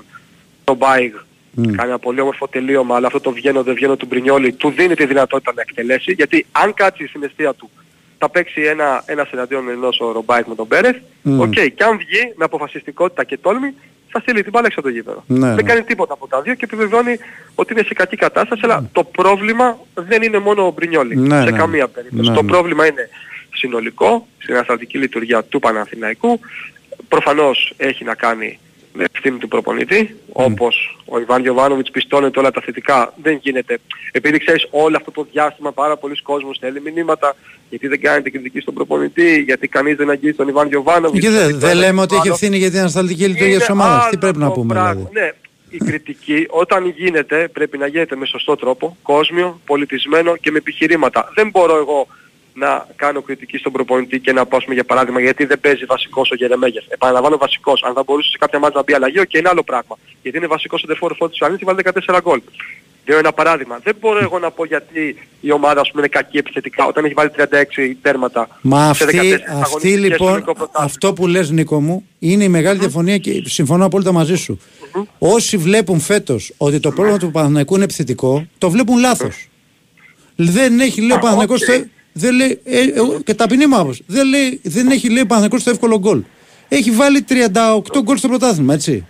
Λοιπόν, σε κάθε μάτς βάζει 2, 3, 1 γκολ. Πόσα γκολ πρέπει απλά, να είπα, βάλει. ναι, απλά είπα 36 γιατί βγάζω τα δύο Ναι, που- ρε παιδί μου, 36, οκ. και- και- και- Ωραία, ναι, 36. ωραία, 36. Πόσα να βάλεις; Πόσα πρέπει να βάλει να δηλαδή βάλεις; σε κάθε μάτς, πόσα γκολ πρέπει να βάλεις στον Ατρόμητο για να τον κερδίσεις; Δύο στον Ατρόμητο. Δύο, Το στο- αν θα δύο με τη μπορούσε- Villarreal. Ναι. Άρα εκεί είναι το Ναι, μεγάλο σωστά. πρόβλημα. Συμφωνώ απόλυτα μαζί σου. Εννοείται. Η μεγάλη Εννοείται. πληγή του Παναθηναϊκού είναι πίσω. είναι η ανασταλτική του λειτουργία. Με ευθύνη του προπονητή. Έτσι. Αλλά από, Ε, εκεί και, προφανώς, εντάξει. από εκεί και πέρα όμως και ευθύνη των παιχτών, διότι κάνουν κάποιες φορές Νίκο παιδικά λάθη. Ε, λάθη ρε, σε τεχνικό επίπεδο. Που δε- Κοίταξε να δεις Τάσο, κάποια, πρά- σε κάποια πράγματα ένας προπονητής έχει και ευθύνη και μπορεί να παρέμβει και μπορεί να τα διορθώσει. Ναι. Δεν είναι όμως δουλειά του προπονητή ή ευθύνη του προπονητή όταν για παράδειγμα ο Μπρινιόλη κάνει αυτό που κάνει. Ναι, χθες. εκεί αυτό Δεν θέλω να σου είναι- πω. Ναι, ναι. Ή όταν Παιδιά, ο συγγνώμη. Αράος Ε, το Θεράμικα που λέει 100% συμφωνώ. Ναι. Ξέρεις τι με προβληματίζει Αλλά- εμένα όμως; Τι με προβληματίζει εμένα; Τα ατομικά λάθη είναι πολύ χοντρά και δεν το συζητάμε, είναι ατομικά λάθη. Εμένα με προβληματίζει και ο τρόπος που η ομάδα μπαίνει στο γήπεδο, στα τελευταία παιχνίδια, που μπαίνει σαν να μην έχει, σαν να μην έχει δουλέψει σωστά ψυχολογικά. Όχι, σαν να μην έχει τη δίψα. Σαν να μην έχει τη δίψα. Τη δίψα που είχε. Έτσι. Και επίσης ο τρόπος που αντιδρά στις τραβές που είναι συνεχόμενες μέσα στα μάτς. Έτσι, είναι ανύπαρκτος. Νομίζω ότι αυτό έχει συσσωρευτεί, δηλαδή σου λέει μία έγινε η γκάφα, το φάγαμε, να αντιδράσουμε. Δύο, τρεις, τέσσερις, πέντε φαίνεται ότι αυτό το πράγμα έχει επηρεάσει πάρα πολύ Ναι. ψυχολογικά την ομάδα και όσοι έχουν παίξει και στο πιο χαμηλό ακόμα επίπεδο, όταν γίνονται τέτοια πράγματα και γίνονται συνεχόμενα, είναι λογικό να πέφτει η ψυχολογία της ομάδας. Πάρα πολύ λογικό. Αλλά το πρόβλημα δεν είναι ψυχολογικό πάνω απ' όλα για μένα, είναι ποδοσφαιρικό, έχει να κάνει με το πώς συμπεριφέρεται ο Παναθηναϊκός αμυντικά πάνω στο χορτάρι και το λέγαμε και το προηγούμενο διάστημα και στις αρχές όταν ο Παναθηναϊκός πήγαινε τρένο και στην Ευρώπη και καλές εμφανίσεις ότι στο αμυντικό transition είχε θέματα. Και κάτι ακόμα το οποίο νομίζω είναι πλέον ξεκάθαρο, το δίδυμο Σέκεφελ Γετβάη δεν Ναι. έχει κολλήσει σε καμία περίπτωση, Βέβαια. δεν έχει καμία χημεία, δεν ταιριάζουν σου λέω, που έλεγε και ο αείμνηστος ο Παντελής Παντελίδης, δεν είναι. Δεν είναι. Δεν, είναι. δεν θέλω να πω βαριές κουβέντες. Δεν είναι αυτό το δίδυμο το οποίο θα έπρεπε να έχει ο Παναθηναϊκός για να διεκδικήσει το πρωτάθλημα. Δεν είναι ευθύνη τόσο του Σάκεφελτ, ο οποίος είναι σε μια καθοδική πορεία τον τελευταίο 1,5 μήνα. Μπορεί και αυτός βέβαια να έχει κουραστεί περισσότερο γιατί δεν έχει αντικαταστάτη. Το Μάγνουσον και ο Πάλμερ Μπράουν είναι εκτός. Αλλά η εικόνα του Γετβάη μέχρι στιγμής, γιατί δεν θέλω να ξέρεις, μέσω παιδών ο ποδοσφαιριστές και καλό είναι το ταμείο για όλους να γίνεται στο τέλος της χρονιάς, αλλά μέχρι τώρα ο Γετβάη δεν έχει βοηθήσει Πρόσεξε, καθόλου. ο Γετβά έχει, έχει κάνει ένα καλό μπάσιμο στην αρχή, αν Στην θυμάσαι. αρχή της χρονιάς. ναι. Που λέγαμε όλοι ανταποκρίθηκε, έπαιξε κάτι παιχνίδια με, τη, Μα- με ποιον έπαιξε, με τη Μασέγ νομίζω. Είχε ανταποκριθεί και στη λεωφόρο, είχε Ήταν παίξει καλός καλά. με την ε, Ντνίπρο και Ναι, με τη Μαρσέγ. και με τη Μαρσέιγ ήταν καλός και λέγαμε: Οκ. Από ένα σημείο Ναι. και μετά, όντως παρουσιάζει πολύ Κάτι κακή φορά. εικόνα. Πολύ κακή εικόνα. Δεν έχει κάνει προετοιμασία με την ομάδα, αλλά ταπεινή μου άποψη είναι ότι και ο Σένκεφελντ δεν έχει την προσωπικότητα για να μπορέσεις να πεις ότι ο Παναθηναϊκός έχει ένα leader στην άμυνα. Νομίζω ότι είναι μεγάλη απουσία στο κομμάτι αυτό του Μάγνουσον. Παιδιά, Δηλαδή, απουσία που δεν περιμέναμε ότι θα είναι. Να κάνω μια παρατήρηση εδώ. Ναι. Να μου πείτε εσείς Αμέ. που τα ζείτε από πιο κοντά τα πράγματα στο Παναθηναϊκό. Έχω την εντύπωση ότι το τελευταίο διάστημα ο Παναθηναϊκός κάνει τους παίκτες του να μοιάζουν χειρότερα από ό,τι είναι. Ναι, εντάξει, όταν μια ομάδα δεν είναι καλά συνολικά, αυτό συμβαίνει. Ναι, αλλά ε, συμβαίνει με συνέπεια όμως. Δηλαδή, Ναι. έχουμε δει καθόλου Βιλένα. Σε, με εξαίρεση κάνα δύο μήχρονα. Όχι, στο, με τη Μακάμπι Χάιφα ήταν- ήταν καλός. Έτσι. Ο μόνος που έπαιξε από τα χάφ. Έχουμε δει φέτος με εξαίρεση δύο-τρία μάτς στο Σποράρ. Όχι, ο Σπόρα είναι παρατεταμένο. Κοίταξε, ο Σπόρα βέβαια έχει πέσει και σε έναν Ιωαννίδη, Ναι, ο οποίος είναι σε τρομερή κατάσταση ναι.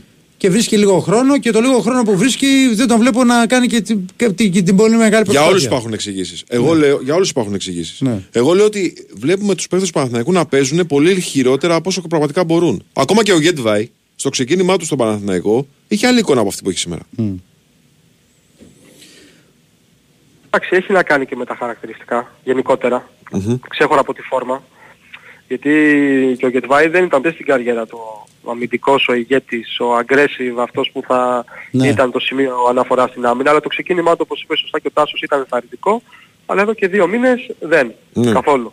Και το χειρότερο από όλα είναι ότι δεν έχει και την επικοινωνία που θα έπρεπε με το, με το Ναι, Σέκεφελ, τη αυτό- αυτό είναι, συνεργασία, σαν γιατί δίδυμο, και έχει αυτό είναι- δίκιο. α, ναι, αυτό Έχει το δίκιο. δίδυμο δεν δεν αποδίδει. Και εκεί ο Παναθηναϊκός δεν έχει πολλές επιλογές. Δηλαδή, αν θα βάλει τον Αράο και να πάει στο 6 ή ο Ρούμπεν ή ο Ζέκα. Δεν έχει επιλογές εκεί πολλές να κάνει ο, ο προπονητής. Πάντως, ό,τι, όπως και να έχει, έτσι, πολλά μπορούμε να συζητήσουμε, πολλά μπορούμε να πούμε. Ο Παναθηναϊκός αυτή τη στιγμή βρίσκεται σε μια βαθιά αγωνιστική κρίση. Όχι επειδή έχασαν τον Ατρόμητο χθες, γιατί στα τέσσερα τελευταία παιχνίδια και τρεις ήττες. Αυτό είναι. Αυτό είναι. Πάρα Και πολύ έχει δεχθεί καιρό 10 να γκολ. συμβεί.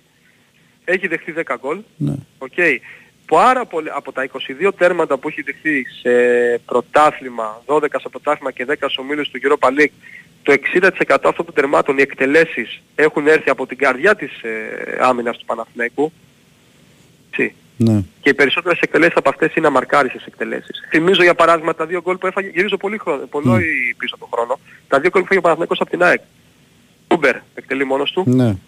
Ασε, Πινέδα. Ναι, ναι, το εκτελεί θυμάμαι, μόνος το θυμάμαι, ναι, ναι. πολλές περιπτώσεις. Στη Μακάμπι Χάιβα ο παιχνίδι εδώ στη λεωφόρο ο Νταβίδ εκτελεί μόνος του, ο Τσέρι εκτελεί μόνος του, τις κεντρικές εκτελέσεις. Όλες εκεί που θα έπρεπε να είναι ένας από τους δύο στόπερ ή το εξάρι σου ή έστω το οχτάρι, κάποιος. Δεν είναι καλός ο Παναθηναϊκός φέτος αμυντικά και νομίζω ότι αν δεν βελτιωθεί σε αυτό το κομμάτι, δεν βλέπω τον τρόπο που θα μπορέσει να διεκδικήσει μέχρι το τελευταίο Ναι, πρωτάθλημα. συμφωνώ Και θεωρώ απόλυτα. δεδομένο, δεδομένο θεωρώ ότι στη μεταγραφική περίοδο του Ιανουαρίου θα πρέπει ο Παναθηναϊκός, το έχουμε πει και άλλες φορές, πολύ πριν γίνει όλο αυτό το πράγμα, ότι εκεί πρέπει να πάρει ο Παναθηναϊκός leader. Ναι. Ξεκάθαρα. Ξεκάθαρα, δεν το συζητάμε καν αυτό. Και ίσως θα πρέπει να πάρθουν και λίγο πιο γενναίες αποφάσεις και από τον προπονητή και σε άλλες, ίσως και σε κάποιες άλλες θέσεις για να μπορέσει ο Παναθηναϊκός να ενισχυθεί ε, πολύ σημαντικά τον Ιανουάριο γιατί όπως και να το κάνουμε, όσο μεγάλος και αν είναι ο προβληματισμός, όσο και αν είναι κακή η εικόνα της ομάδας αμυντικά, όσο άσχημα και αν είναι τα αποτελέσματα, ο πίνακας το βράδυ στη χειρότερη θα γράφει ότι ο Παναθηναϊκός είναι μείον 2 από τον πρώτο. Καμία σεζόν δεν τελείωσε 18 Δεκεμβρίου. Έτσι, Με δύο καμία βαθμούς ομάδα διαφορά, δεν- βέβαια. ναι, ναι, θα είναι δύο πόντους πίσω. Ναι, Καμία σεζόν δεν τελείωσε και δεν πετάμε καμία ομάδα στα σκουπίδια και δεν λέμε ότι ο προπονητής είναι άχρηστος και οι παίχτες για πέταμα και δεν Ναι, υπάρχει σωτηρία ναι. και όλα αυτά. Είσαι στο μείον δύο, στη χειρότερη, να δούμε το βράδυ τι θα γίνει, στο Αγρίνιο και στις Σέρες. Οκ. Στη χειρότερη ο Παναθηναϊκός θα είναι στο μείον δύο. Και την Τετάρτη παίζει με το Βόλο. Δεν τελείωσε η χρονιά εδώ και θα πρέπει όλος ο οργανισμός νομίζω και να συσπηρωθεί και να καθαρίσει το μυαλό του και ενωμένος πρώτα και κύρια να πάρει το διπλό τη Τετάρτη στο Βόλο. Εντάξει, και από, την, ε, και από το ξεκίνημα του 2024 υπάρχουν ένα-δύο παιχνίδια μέχρι το τέρμι με την ΑΕΚ ο Παναθηναϊκός θα φτιάξει και την βαθμολογική του συγκομιδία αλλά και την ψυχολογία του. Με άλλη εικόνα βέβαια. Δεν, Έτσι. δεν, έχει το, ε, δεν το συζητάμε καν αυτό. Με αυτή την Πρέπει να εικόνα γίνει- δεν, το πρωτάθλημα τελειώσει το ναι, Παναγικό όχι, το σύντομα. είπα. ε, δεν το συζητάμε καν αυτό. Ναι. Δεν το συζητάμε καν αυτό. Και πάλι χτες, γιατί συζητάμε λίγο και για τη δημιουργία και για την παραγωγή και για όλα αυτά. Ναι, εντάξει, ο Παναθηναϊκός δεν τον ισοπέδωσε τον Ατρόμητο. Όχι, ούτε ήταν κακή κυριαρχικός, εμφάνιση ούτε σε έκανε. πολλές φάσεις. Αλλά για παράδειγμα, και ενώ δέχεται το 2-1, στο 56 ο Παλάσιος είναι μόνος του, σε κενό τέρμα. Βάλτο. Κατάλαβες, δηλαδή είναι μία φάση. Οι παίκτες του Ατρομήτου σε τέσσερις φάσεις σου κάνουν τρία γκολ. Με τρομερό τελείωμα του, του Ρομπάιλ στο, στο τρίτο και ο Βέργος πολύ ωραία ενέργεια εκεί που πήρε παραμάζα με τον Γερβάκη και οι δικοί σου ποδοσφαιριστές χάνει ο ένας το άχαστο πίσω από τον άλλον. Όχι χτες, σε μια γενικότερη ε, εικόνα των... ε, Συμφωνούμε. Απλά λέω το εξής. Ότι δείξε μου ότι θες να το πάρεις το μάτσα από την αρχή. Αυτό που λέω Βάιος εγώ νομίζω ότι Δείξε μου, ρε παιδί μου, ότι ισχύει, ρε μπαίνεις παιδί μου, μέσα ότι και- δεν βγάζουν οι παίκτες του Παναγενικού αυτή τη, τη, τη δίψα. Το πρώτο αυτό ημίχρονο, ρε- πράγμα- ρε παιδιά. Αυτό το πράγμα που βλέπαμε ότι έμπαιναν μέσα και στο 10ο λεπτό είχαν κάνει δύο φάσεις και ένα γκολ. Το πρώτο ημίχρονο- Στα περισσότερα παιχνίδια συνέβαινε φέτος αυτό. Αυτό έχει χαθεί το τελευταίο διάστημα. Για μένα συμφωνώ για την ανασταλτική λειτουργία 100% και εγώ πιστεύω ότι αυτό είναι το βασικό πρόβλημα. Το μεγαλύτερο όμως πρόβλημα είναι ότι η ομάδα δεν σου βγάζει αυτή τη, την κάψα που είχε ρε παιδί μου να μπει μέσα. Όλες οι ομάδες έπαιζαν με τον Παναναναϊκό και ξέραν ότι στο πρώτο 20 θα πρέπει Θα να. υποφέρουν. Θα υποφέρουν. Ναι. Ε, δεν υποφέρει καμία ομάδα. Ούτε ο Ατρόμητος υπέφερε. Ο Άρης, οκ, Με τον Άρη ο Παναθηναϊκός ήταν καλός, αλλά οκ στο πρώτο ημίχρονο. Αλλά ο- η Μακάμπι Χάιφα είδαμε τι έγινε. Γενικά το τελευταίο διάστημα δεν συμβαίνει αυτό. Από την επανέναρξη του πρωταθλήματος και μετά, Ναι. στον Άρη νομίζω το πρώτο ημίχρονο το θυμάστε το Ναι, συζητάγαμε, ναι, ήταν το ναι. καλύτερο ημίχρονο του Ναι, Παναθηναϊκού ναι. στο, στο Ναι. φετινό πρωτάθλημα. Όπως ήταν πάρα πολύ καλό και το ημίχρονο με τον Ολυμπιακό. Αλλά αυτό ήταν πριν από τη διακοπή. Ναι. Αλλά στο παιχνίδι με τη Μακάμπι κάκιστη πνευματική προετοιμασία Αυτό της σου ομάδας. λέω. Δεν μπορείς να μπαίνεις Ναι. έτσι. Ναι. Και συνεχίστηκε. Μπορεί και ως φυσικό επακόλουθο του αποκλεισμού. Δεν είναι δικαιολογία. Μπορεί να είναι μια πραγματικότητα. Δεν επιτρέπεται Μμ. σε καμία περίπτωση. Αλλά ακόμα και έτσι, ακόμα και με αυτή την εικόνα, ο Παναθηναϊκός το έβαλε το γκολ. Έτσι. Είχε κάνει και δύο ευκαιρίες πριν, προηγήθηκε, λες θα πάει στο ημίχρονο, οκ, μπορεί να μην είναι φοβερός, τουλάχιστον προηγείται. Χωρίς να έχει απειληθεί, με ξέρεις μια κεφαλιά. Ε, και πάει ο Μπρινιόλ και κάνει αυτό το πράγμα. Ναι, ναι. Την τελευταία φάση του ημιχρόνου. Πόσα παιχνίδια, σε πόσα παιχνίδια τα βάλουμε κάτω, είναι τουλάχιστον 5-6-7 παιχνίδια που η εικόνα του μάτς δεν είναι για να είναι ο Παναθηναϊκός πίσω και σε μάτς που είναι και καλύτερος και έρχονται αυτά τα ατομικά λάθη Ναι. για τα οποία, ξέρεις, μπορεί κάποια στιγμή να πούμε ότι πώς γίνεται ένας προπονητής να λέει δεν έχω εξήγηση. Είναι, σε κάποια πράγματα δεν μπορείς να έχεις εξήγηση. Τι να κάνει ο προπονητής. Προπονητής Από την άλλη δεν μεριά, είχε παιδιά, φάουλ, να δεν σου πω είχε κάτι. φάουλ. Τώρα, Για τα ατομικά λάθη μόνο, συγγνώμη, μην παρεξηγηθώ. Ναι, ναι, ναι. Για όλη την υπόλοιπη λειτουργία προφανώς και είναι ευθύνη του καλά προπονητή, εννοείται. δεν το συζητάμε καν. Όπως επίση με έναν προβληματίζει και κάτι άλλο. Είναι το match 2-1. Πριν γίνει 3-1. Δεν λέει το 3-1 μετά, το 3-1 μετά γίνει ροντέο. Είναι 2-1 το match. Πολύ παράλληλο ποδόσφαιρο, ρε παιδιά. Αφού Πολύ δεν- αργό και παράλληλο Αφού δεν ποδόσφαιρο. έπαιρνε κανένας την πρωτοβουλία να, να κάνει στον ένα με έναν μόνο ο Μαντσίνη το έκανε αυτό.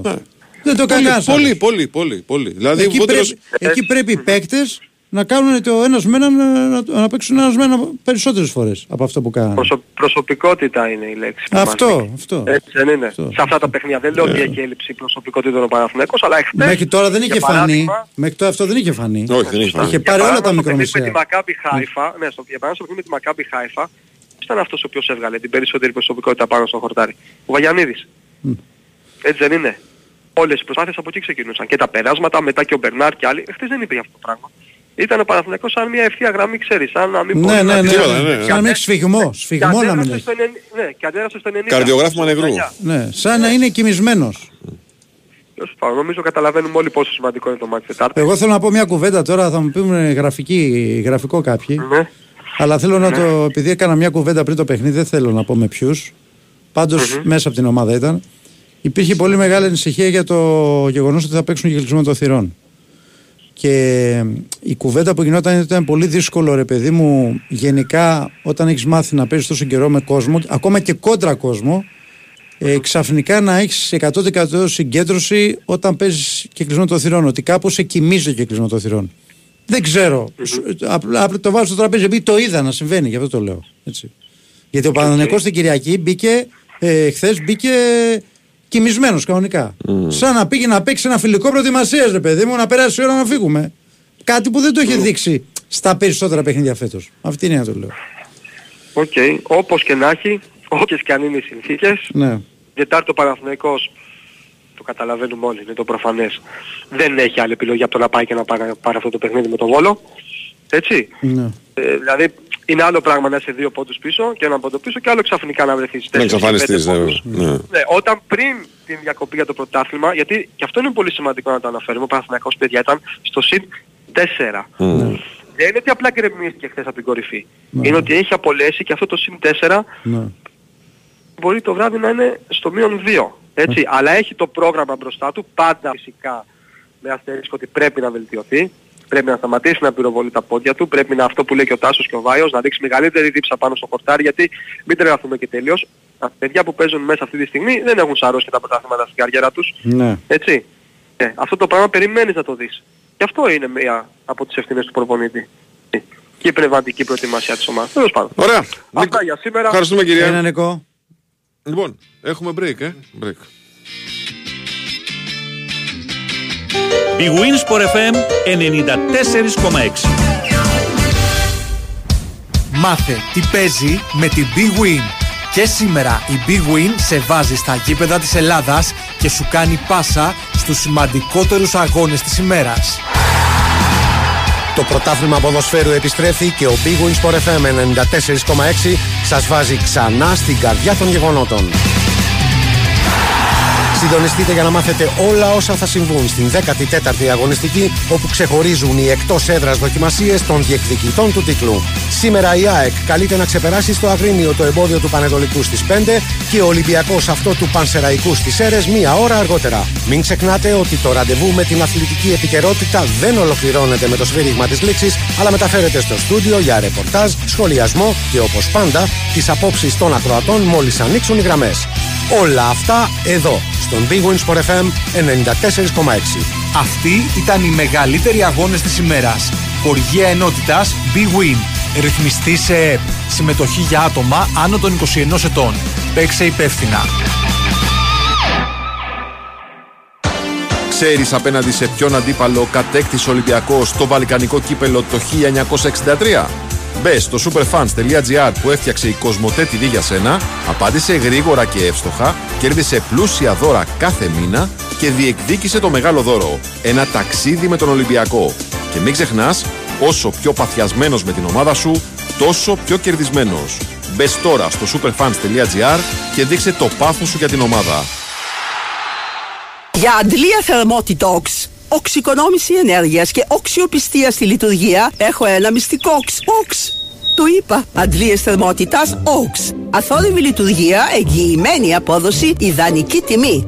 OX. Προσοχή στο αξόν. A-U-X. Γράφεται με τρία γράμματα, προφέρεται με δύο και έχει λύσεις για όλους. Εντάσσεται φυσικά και στο πρόγραμμα Εξοικονομώ. Μην πω καλύτερα Οξοικονομώ. OX.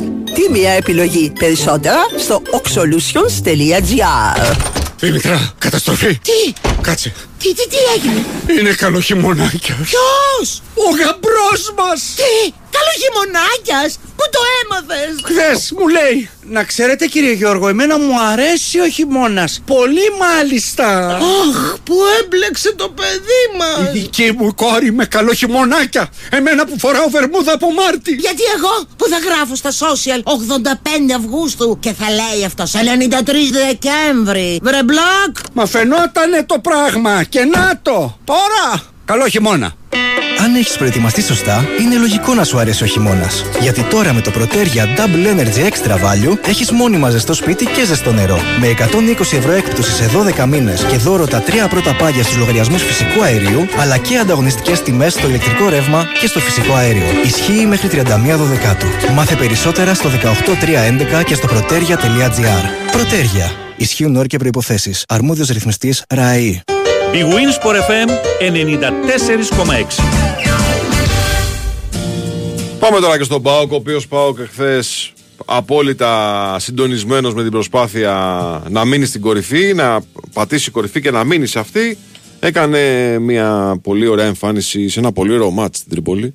Δημήτρη Τζομπατζόγλου μαζί μας. Καλημέρα σας κύριε. Γεια σας Δημήτρη, καλημέρα. Γεια σας, γεια σας. Βάγε σωστά λες.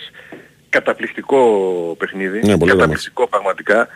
Ε, δεν ξέρω αν ε, τους βγήκε σε καλό αυτό το, το κλίμα, το γύρω-γύρω, η ησυχία, το άδειο γήπεδο, α, το ότι δεν υπήρχε ας πούμε, η ένταση εκτός. Δεν ξέρω, πραγματικά και εγώ το σκέφτομαι. Τι μπαλάρα, δεν υπήρχε χθες λεπτό που να σε αφήνει το παιχνίδι κάπως έτσι να βαρεθείς. Να, Βοήθησε και ο να Αστέρας αυτό. ξεχαστείς. Βοήθησε και ο Ναι, Αστέρας αυτό, έτσι. Βεβαίως, βοήθησε. Ε, και ο Αστέρας θα μπορούσε να προηγηθεί στο, στο ξεκίνημα. Ε, ο ρυθμός, το τέμπο που υπήρχε, ο καθαρός χρόνος ε, παιχνιδιού, καλή διαιτησία ε, και σε αυτό το, το κομμάτι. Ε, ο, ο και ο Πάοκ είναι σε καταπληκτική κατάσταση. Θυμίζω ότι πήγε στην Τρίπολη α, μετά από μάτς στην Ευρώπη. Θυμίζω ότι πήγε στην Τρίπολη χωρίς τον ε, Τάισον και τον ε, Ζιβκοβιτς. Ε, πήγε να παίξει, είπαμε, χωρίς κόσμο και, και τα λοιπά. Ε, και τέ- τέτοια μπάλα, τέτοια απόδοση ε, και για άλλη μια φορά αυτή η τόσο ωραία πλέον συνήθεια να μπαίνουμε με την μπάλα στα δίχτυα, αυτό το οποίο είναι μια φιλοσοφία ολόκληρη, το πώς θα ανοίξουμε όλη την αντίπαλη άμυνα, ε, μπορεί να περάσουμε και τον τερματοφύλακα για να το σιγουρέψουμε όλο αυτό το οποίο χθες το έκαναν συνέχεια και συνέχεια γιατί το βλέπουμε κάθε εβδομάδα σε φάση με ποδοσφαιριστές της ομάδας οι οποίοι δεν είναι πρωτοκλασσάτοι, δεν είναι οι, οι παιχταράδες οι πιο ποιοτικοί, αλλά από την ομάδα και τη δουλειά τους αυτό το οποίο παράγουν έχουν εκτοξεύσει την απόδοσή τους. Αυτά που κάνει χθες ο Μούργκ είναι αδιανόητα. Για όλους εμάς που το ξέρουμε και, και, και γνωρίζαμε τέλος πάντων ότι έχει χαμηλό ταβάνι ως ποδοσφαιριστής. Ε, ένας μικρός Μέση δηλαδή, ένα, ένα πράγμα απίστευτα παντού μέσα στο γήπεδο και με πολλή ποιότητα σε όλες τις ενεργειές του. Ο Σβάμπ και αυτός ρολίστας. Δυο φάσεις μπροστά ήταν. Σε κάθε, σε κάθε κατάσταση ήξερε ακριβώς τι θα συμβεί στην επόμενη φάση. Έφτασε σε σημείο στο κλέψιμο του, στο κλέψιμο, απευθείας να δώσει key pass στο Σαμάτα πριν το, το 2-0. Ο Σαμάτα, άλλο θέμα αυτό για τον ε, ΠΑΟΚ, ο Φόρτου δεν σκοράρει. Ε, ας μην σκοράρει ποτέ. 150 γκολ έχει βάλει ο ΠΑΟΚ φέτος. Ε, είναι, είναι η του. Συμμετέχουν σε αυτό το πράγμα. Και χθες ο Σαμάτα συμμετείχε πάρα πολύ έντονα και πάρα πολύ θετικά στο να ανοίξουν διάδρομοι και να μπαίνουν οι υπόλοιποι με την ε, μπάλα στα, στα δίχτυα. Ε, πολύ γεμάτη, πολύ γεμάτη βραδιά σε πάρα πολύ καλή κατάσταση ο, ο ΠΑΟΚ ε, που δεν επηρεάζεται από γήπεδα, από έδρες, από πέμπτη Κυριακή, από απουσίες, αυτός είναι ο ορισμός της πολύ καλής κατάστασης. Ο χθες έπαιξε χωρίς τους κατά τεκμήριο δύο καλύτερους του μεσοπαιδικούς ποδοσφαιριστές, έτσι. Ε, βέβαια. Και αυτό υπήρχε και το άγχος ναι. πριν το παιχνίδι. Και λόγω της παράδοσης που υπάρχει πάντα στην ε, Τρίπολη και λόγω του ότι πάει μετά από Ευρώπη χωρίς τον Τάισον και τον ε, Ζίβκοβιτς. Και είναι μια λειτουργία ομάδας εξαιρετική. Ναι, OK, okay, δέχτηκε διψήφιο αριθμό τελικών. Ναι, OK, okay, δεν μπορείς να φτάσεις σε τέτοια κατάσταση που ε, μόνο να επιτίθεσαι τέλεια να δημιουργείς και να μην έχεις και ένα πίσω. Ε, σε τέτοιες καταστάσεις θα κάνει τον goalkeeper στο λάθος. Όταν έχει τόση δουλειά ε, έκανε και μια άστοχη έξοδο και δόθηκε το δικαίωμα στον Αστέρα να, ε, να μειώσει. Αλλά η γενική εικόνα εντάξει, δικαιώνει αυτή τη δουλειά του Λουτσέσκου που και πάλι είπαμε εξελίσσει το σύνολό του και παρουσιάζει αυτό το, το ποδοσφαιρικό θέαμα σε μικρά, σε μεγάλα μάτς εκτός εντός στην Ευρώπη, στην ε, Ελλάδα. Και ο ΠΑΟΚ τον βλέπουμε ε, κάθε εβδομάδα τσιμπάει και μια θέση. Ε, πλέον είναι ψηλά σήμερα. Θα δούμε τι θα κάνουν και οι υπόλοιποι ε, τους οποίους θυμίζουμε ότι τους περιμένει στην Τούμπα στον, ε, στο δεύτερο γύρο. Ε, παραθετικά να θυμίσουμε ότι την Πέμπτη παίζει στην Αθήνα με την Κηφισιά ε, ή Πολουτσέσκου αποκλείεται να παίξει ο Ζίφκοβιτς που προφανώς κάτι έχει βγάλει σοβαρό μυϊκά. Ε, είμαστε σε τέτοια φάση που ξέρεις κάποια ζητήματα περνούν. Είναι τόσο καλό το κλίμα που ε, ε και κάτι να έχει μυϊκό ε, ξεχνιέται και από εκεί πέρα ο Τάισον είναι στο, στο 50-50 αν παίζει ή αν δεν παίζει στη, στην Κηφισιά στην Κυσαριανή που θα γίνει το παιχνιδι Ε, φαντάζομαι Δημήτρη τώρα ότι του πάω το μεγαλύτερο πρόβλημα ότι διακόπτει το πρωτάθλημα έτσι. Στην κατάσταση που είναι. Ε, ναι, με την έννοια της φόρμας το λες ε, τι χρειάζονται πνευματικά την ξεκούραση μετά από τόσα πολλά μάτς. Ο Πάκου παίζει από Ιούλιο, ε, νομίζω είναι στα 28 παιχνίδια. Αν δεν κάνω λάθος. Ε, το χρειάζονται. Ε, και το χειρότερο απ' όλα ε, είναι αυτά τα άδεια γήπεδα και ο κόσμος του δεν μπορεί να χαρεί αυτή την παλάρα που, που παίζει η ομάδα ε, τη δεδομένη χρονική στιγμή. Μεταγραφι... Το... Μεταγραφικά αλλάζει η κουβέντα Δημήτρη. Όχι, όχι. Χαμηλά την μπάλα, ναι. πάντα, λίγες κινήσεις, δεν καίγεται. Έχει αποφασίσει όμως ότι ναι, θέλουμε ένα καλύτερο δεξιό μπακ. Αυτό και τον ε, ψάχνουμε γιατί ε, δεν έχει τοπιστεί κάτι εξαιρετικό. Ε, και ένα μεσοευτικό πάντα γιατί αριθμητικά εκεί είναι, είναι λίγοι. Λείπει ένας.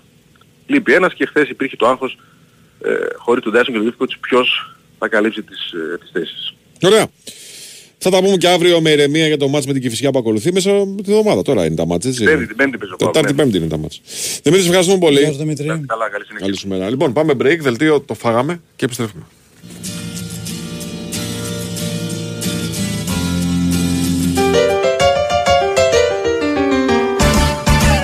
Υγεία, χαρά, ευτυχία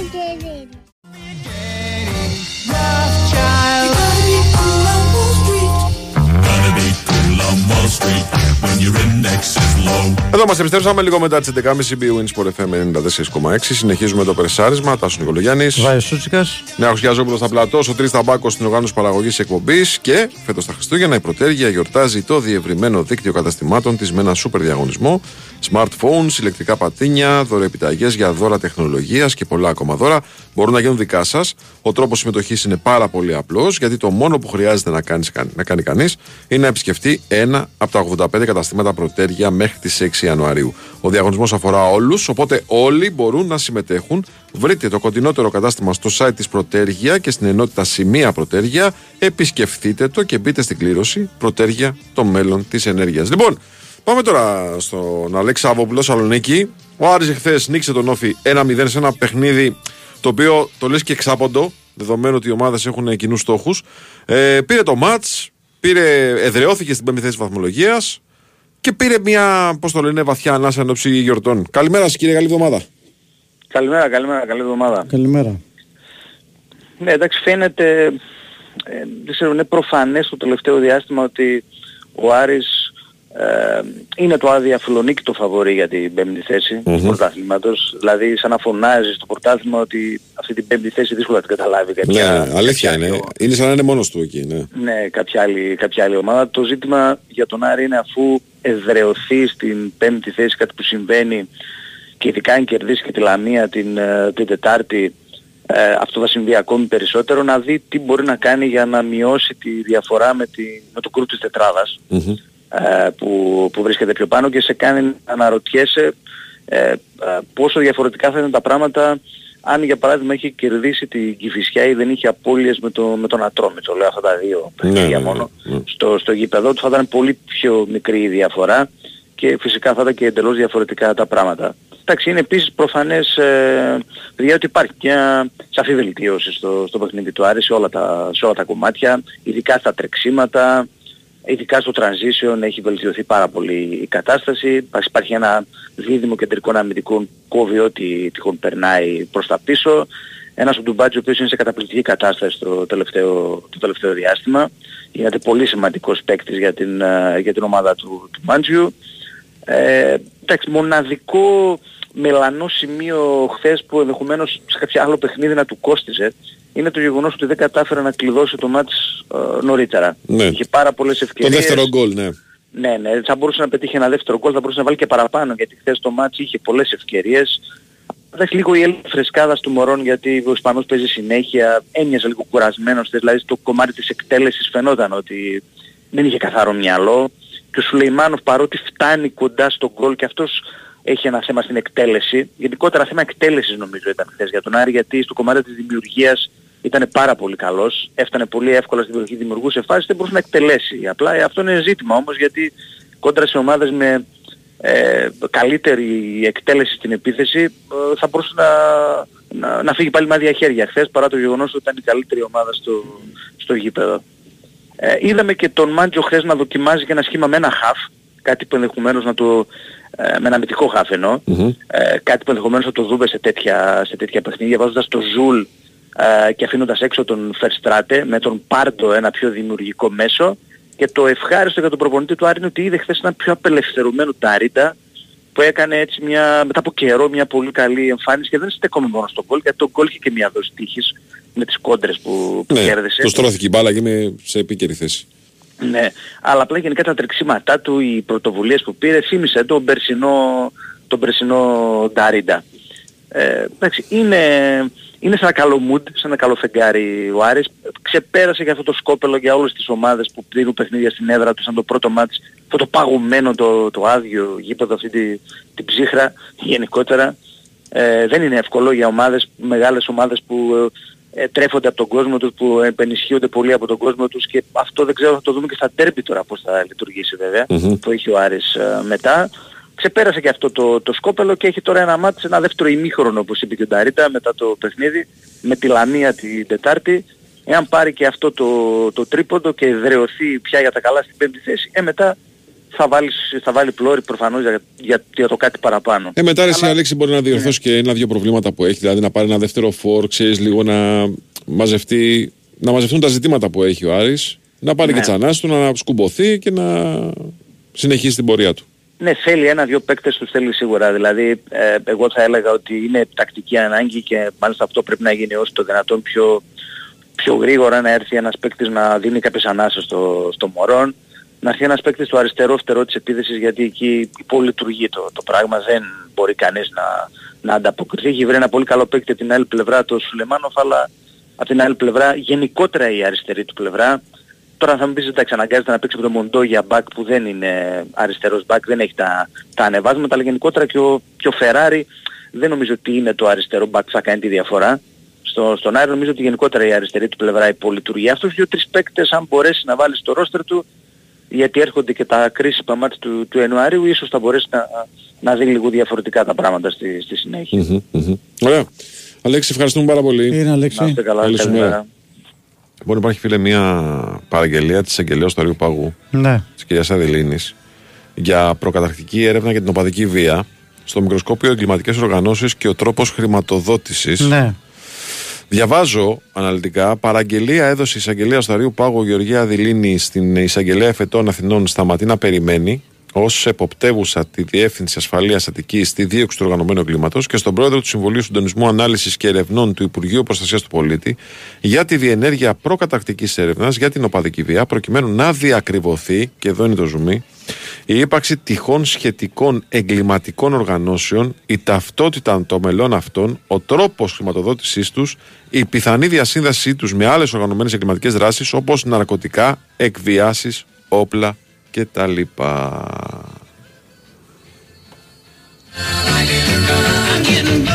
Λοιπόν, το κρατάμε αυτό και περιμένουμε τις εξελίξεις. Πάντως, εγώ το εκτιμάω ως μια πολύ έτσι, σημαντική πτυχή στην εξέλιξη του συγκεκριμένου Απλά κομματιού. κάπου να φτάσουμε, να καταλήξουμε. Να φτάσουμε, βεβαίως να φτάσουμε. Ναι. Μένουμε στα Εδώ, λόγια. εγώ διακρίνω μια προσπάθεια πάντως να βρεθεί άκρη. Ωραία, αυτό εντάξει. Την προσπάθεια τη βλέπω κι εγώ. Το Έτσι. θέμα να έχει αποτέλεσμα. Γιατί- Γιατί ξέρεις πόσες προσπάθειες έχουν γίνει και έχουν μείνει στη μέση. Δεν είναι καινούριο αυτό. Ναι. Είναι πολλά χρόνια ιστορία αυτή. Αλλά εδώ βλέπω μια προσπάθεια να βρεθεί άκρη. Βλέπουμε. Αν θα βρεθεί, το βλέπουμε. Το βλέπουμε. Λοιπόν, πάμε να δούμε τι έγινε στο εξωτερικό. Ναι, βεβαίως. Λοιπόν, Χρήστο Δρακόπουλο είναι μαζί μας. Καλή σας εβδομάδα, κύριε. Γεια σου Χρήστο, καλημέρα. Και τι κάνετε; Καλά, καλά, μια χαρά, μια χαρά. Μια χαρά. Ε, τι έγινε στην Αγγλία. είχαμε- Συμμερίζεσαι την άποψη του κλόπ ότι παίξαμε καλύτερα από το 7-0. Όχι, όχι, όχι. Ναι. όχι.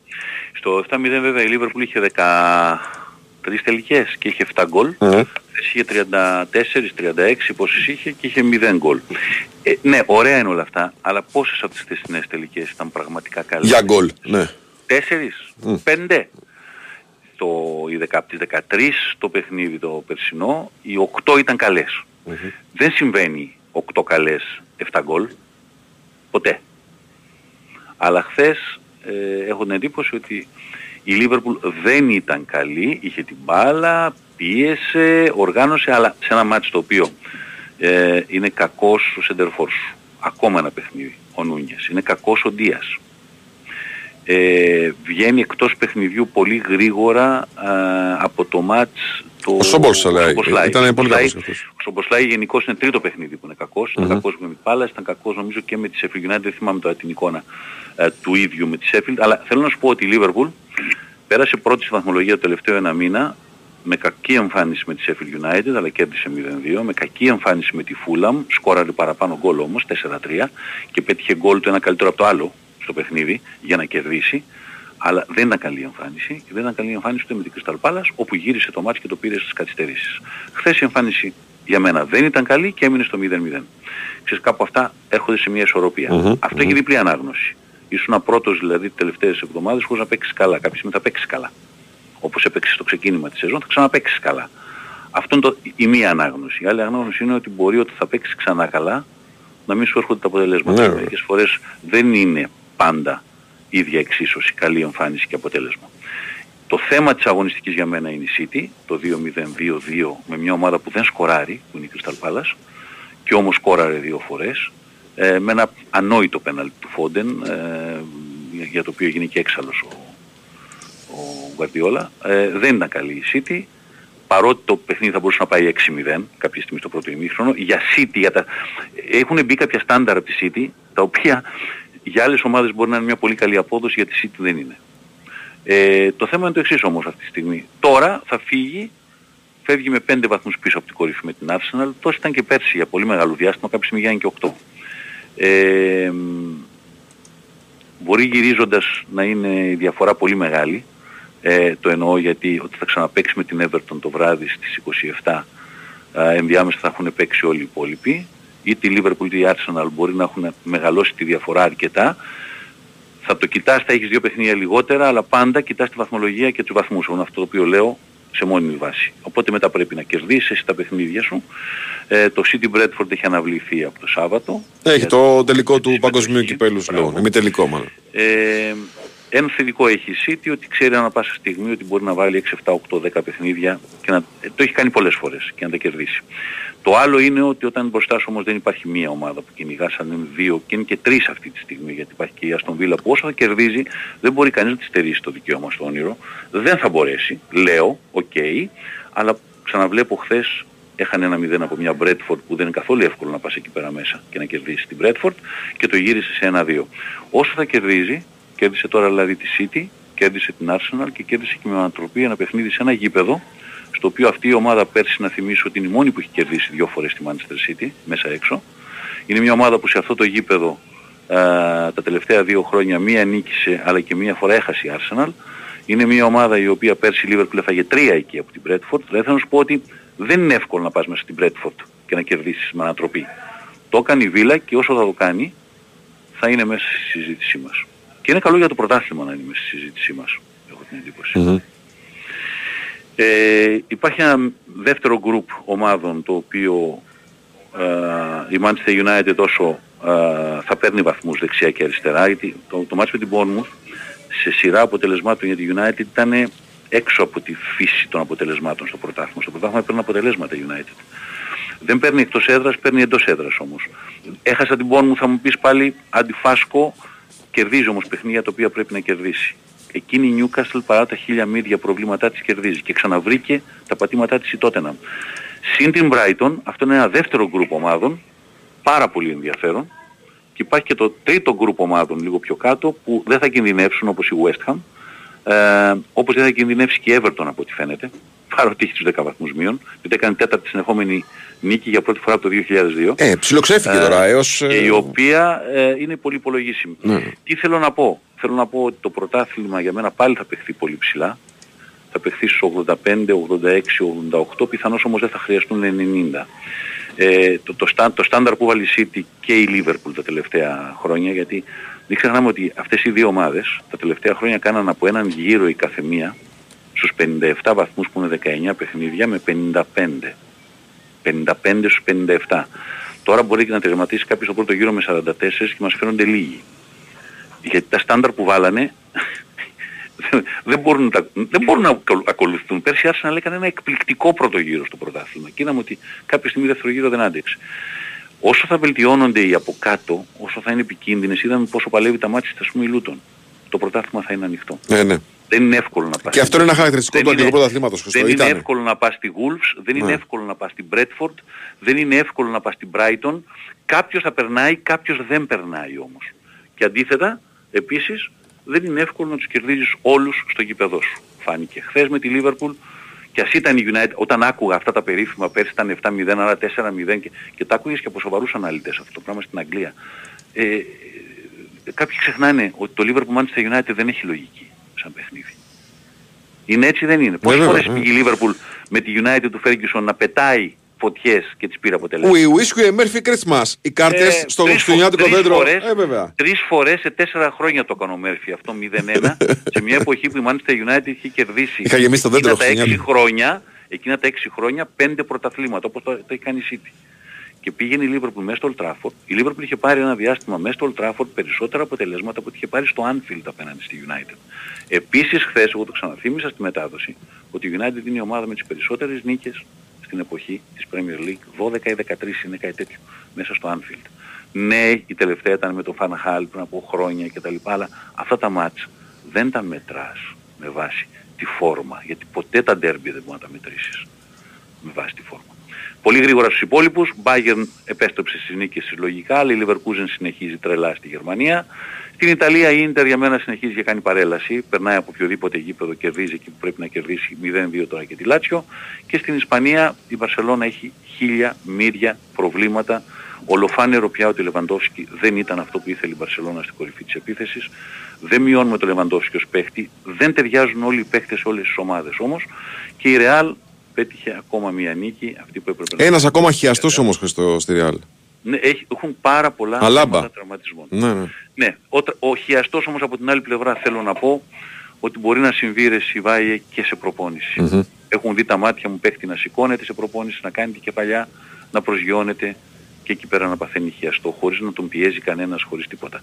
Ε, θέλω να πω, ναι, αυτό έχει να κάνει, δεδομένα πιθανώς, με τα πάμπολα παιχνίδια που παίζουν οι παίχτες, έτσι.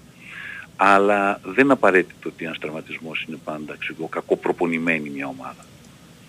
Και είχαμε και τη- το σοκ με τον Lockyer της Λούτον που λιποθύμησε με θέματα στην καρδιά του αλλά είναι γνωστό το θέμα γιατί είχε λιποθυμήσει και στον τελικό και είχε περάσει με διόρθωση καρδιακής βαλβίδας στον αγώνα α, του Λούτον Coventry το, το play-off που ανέβηκε η Λούτον.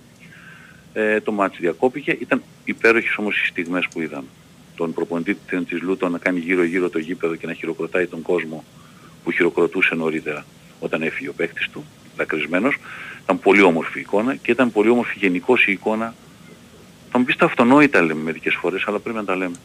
Του πώς και οι δύο α, τα, τα, σετ των, τα, τα ιατρικά και των δύο ομάδων έτρεξαν ακριβώς πάνω από τον παίκτη κάνοντας ό,τι ακριβώς έπρεπε να κάνουν εκείνη τη στιγμή. Τέλος πάντων ο παίκτης είναι σε μια σταθερή κατάσταση και έχει επαφή με το περιβάλλον σύμφωνα με την επίσημη ανακοίνωση της Λούτων.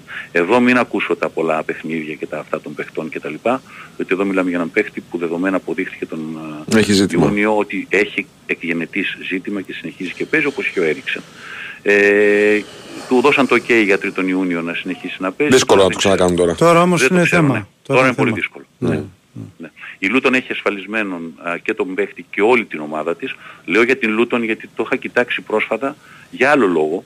Ε, επειδή είχε κάνει μια μεταγραφή με έναν παίχτη ο οποίος ε, πήγε, μεταγράφηκε με πρόβλημα κτλ. Τέλος πάντων, η Λούτον έχει κάνει μια, ε, μια ασφάλεια με την οποία η ίδια εξασφαλίζει ε, ολόκληρο το συμβόλαιο των ποδοσφαιριστών της για όλα τα χρόνια μπροστά ε, η ίδια ως ομάδα, ανεξαρτήτως αν θα συμβεί κάτι. Και έχει βάλει και μια ασφάλεια για την περίπτωση που οι παίκτες της για κάποιο λόγο πρέπει να σταματήσουν πρόωρα το ποδόσφαιρο. Να που προκύπτει η περίπτωση του Λόκιερ τώρα και τουλάχιστον αυτός ο παίκτης θα έχει μια κάλυψη ρε παιδί μου. Δεν ξέρω πόσες ομάδες το κάνουν και δεν, δεν τολμάω να ρωτήσω τι κάνουν οι ελληνικές ομάδες. Χριστό μας ευχαριστούμε πολύ. Εδώ τα, αφήνουμε, εδώ τα αφήνουμε με το Ασχολίαστο, Σαμό, ήταν κείμενο. ασχολίαστο. Ναι, Φιλάκια, ασχολίαστο. γεια. Λοιπόν, έχεις δει τι γίνεται στην Κύπρο. Τι, Τώρα έπεσε μπροστά μου βαθμολογία. χαμός, ε. Λοιπόν. Από έλα ομόνια πρώτη βία. Περίμενε. Τι, έτσι ξεπετάει νομίζω. Λοιπόν, από L32, Μμ. Πάφος, Ομόνια, Άρης 29, Ανόρθωση 28. Μμ. Ο Αποέλ νομίζω και έτσι χθες ε, στην Ναι, Πάφο. ναι, ναι, ναι, ναι. Λοιπόν, και είναι πρώτη βαθμολογία σε 14 παιχνίδια. Έτσι. Λοιπόν, πρώτο, δεύτερο γύρο ήταν ουσιαστικά γι' αυτό. Μμ. Χαμούλης θα γίνει και εκεί. Ε, Ντέρμπι και στην 6η 7η θέση για τα play-off play-out. Ε, ΑΕΚ Λάρνακα 23, Απόλλωνας Λεμεσού 22. Χαμούλης γίνεται και εκεί. Λοιπόν, χαμός παντού.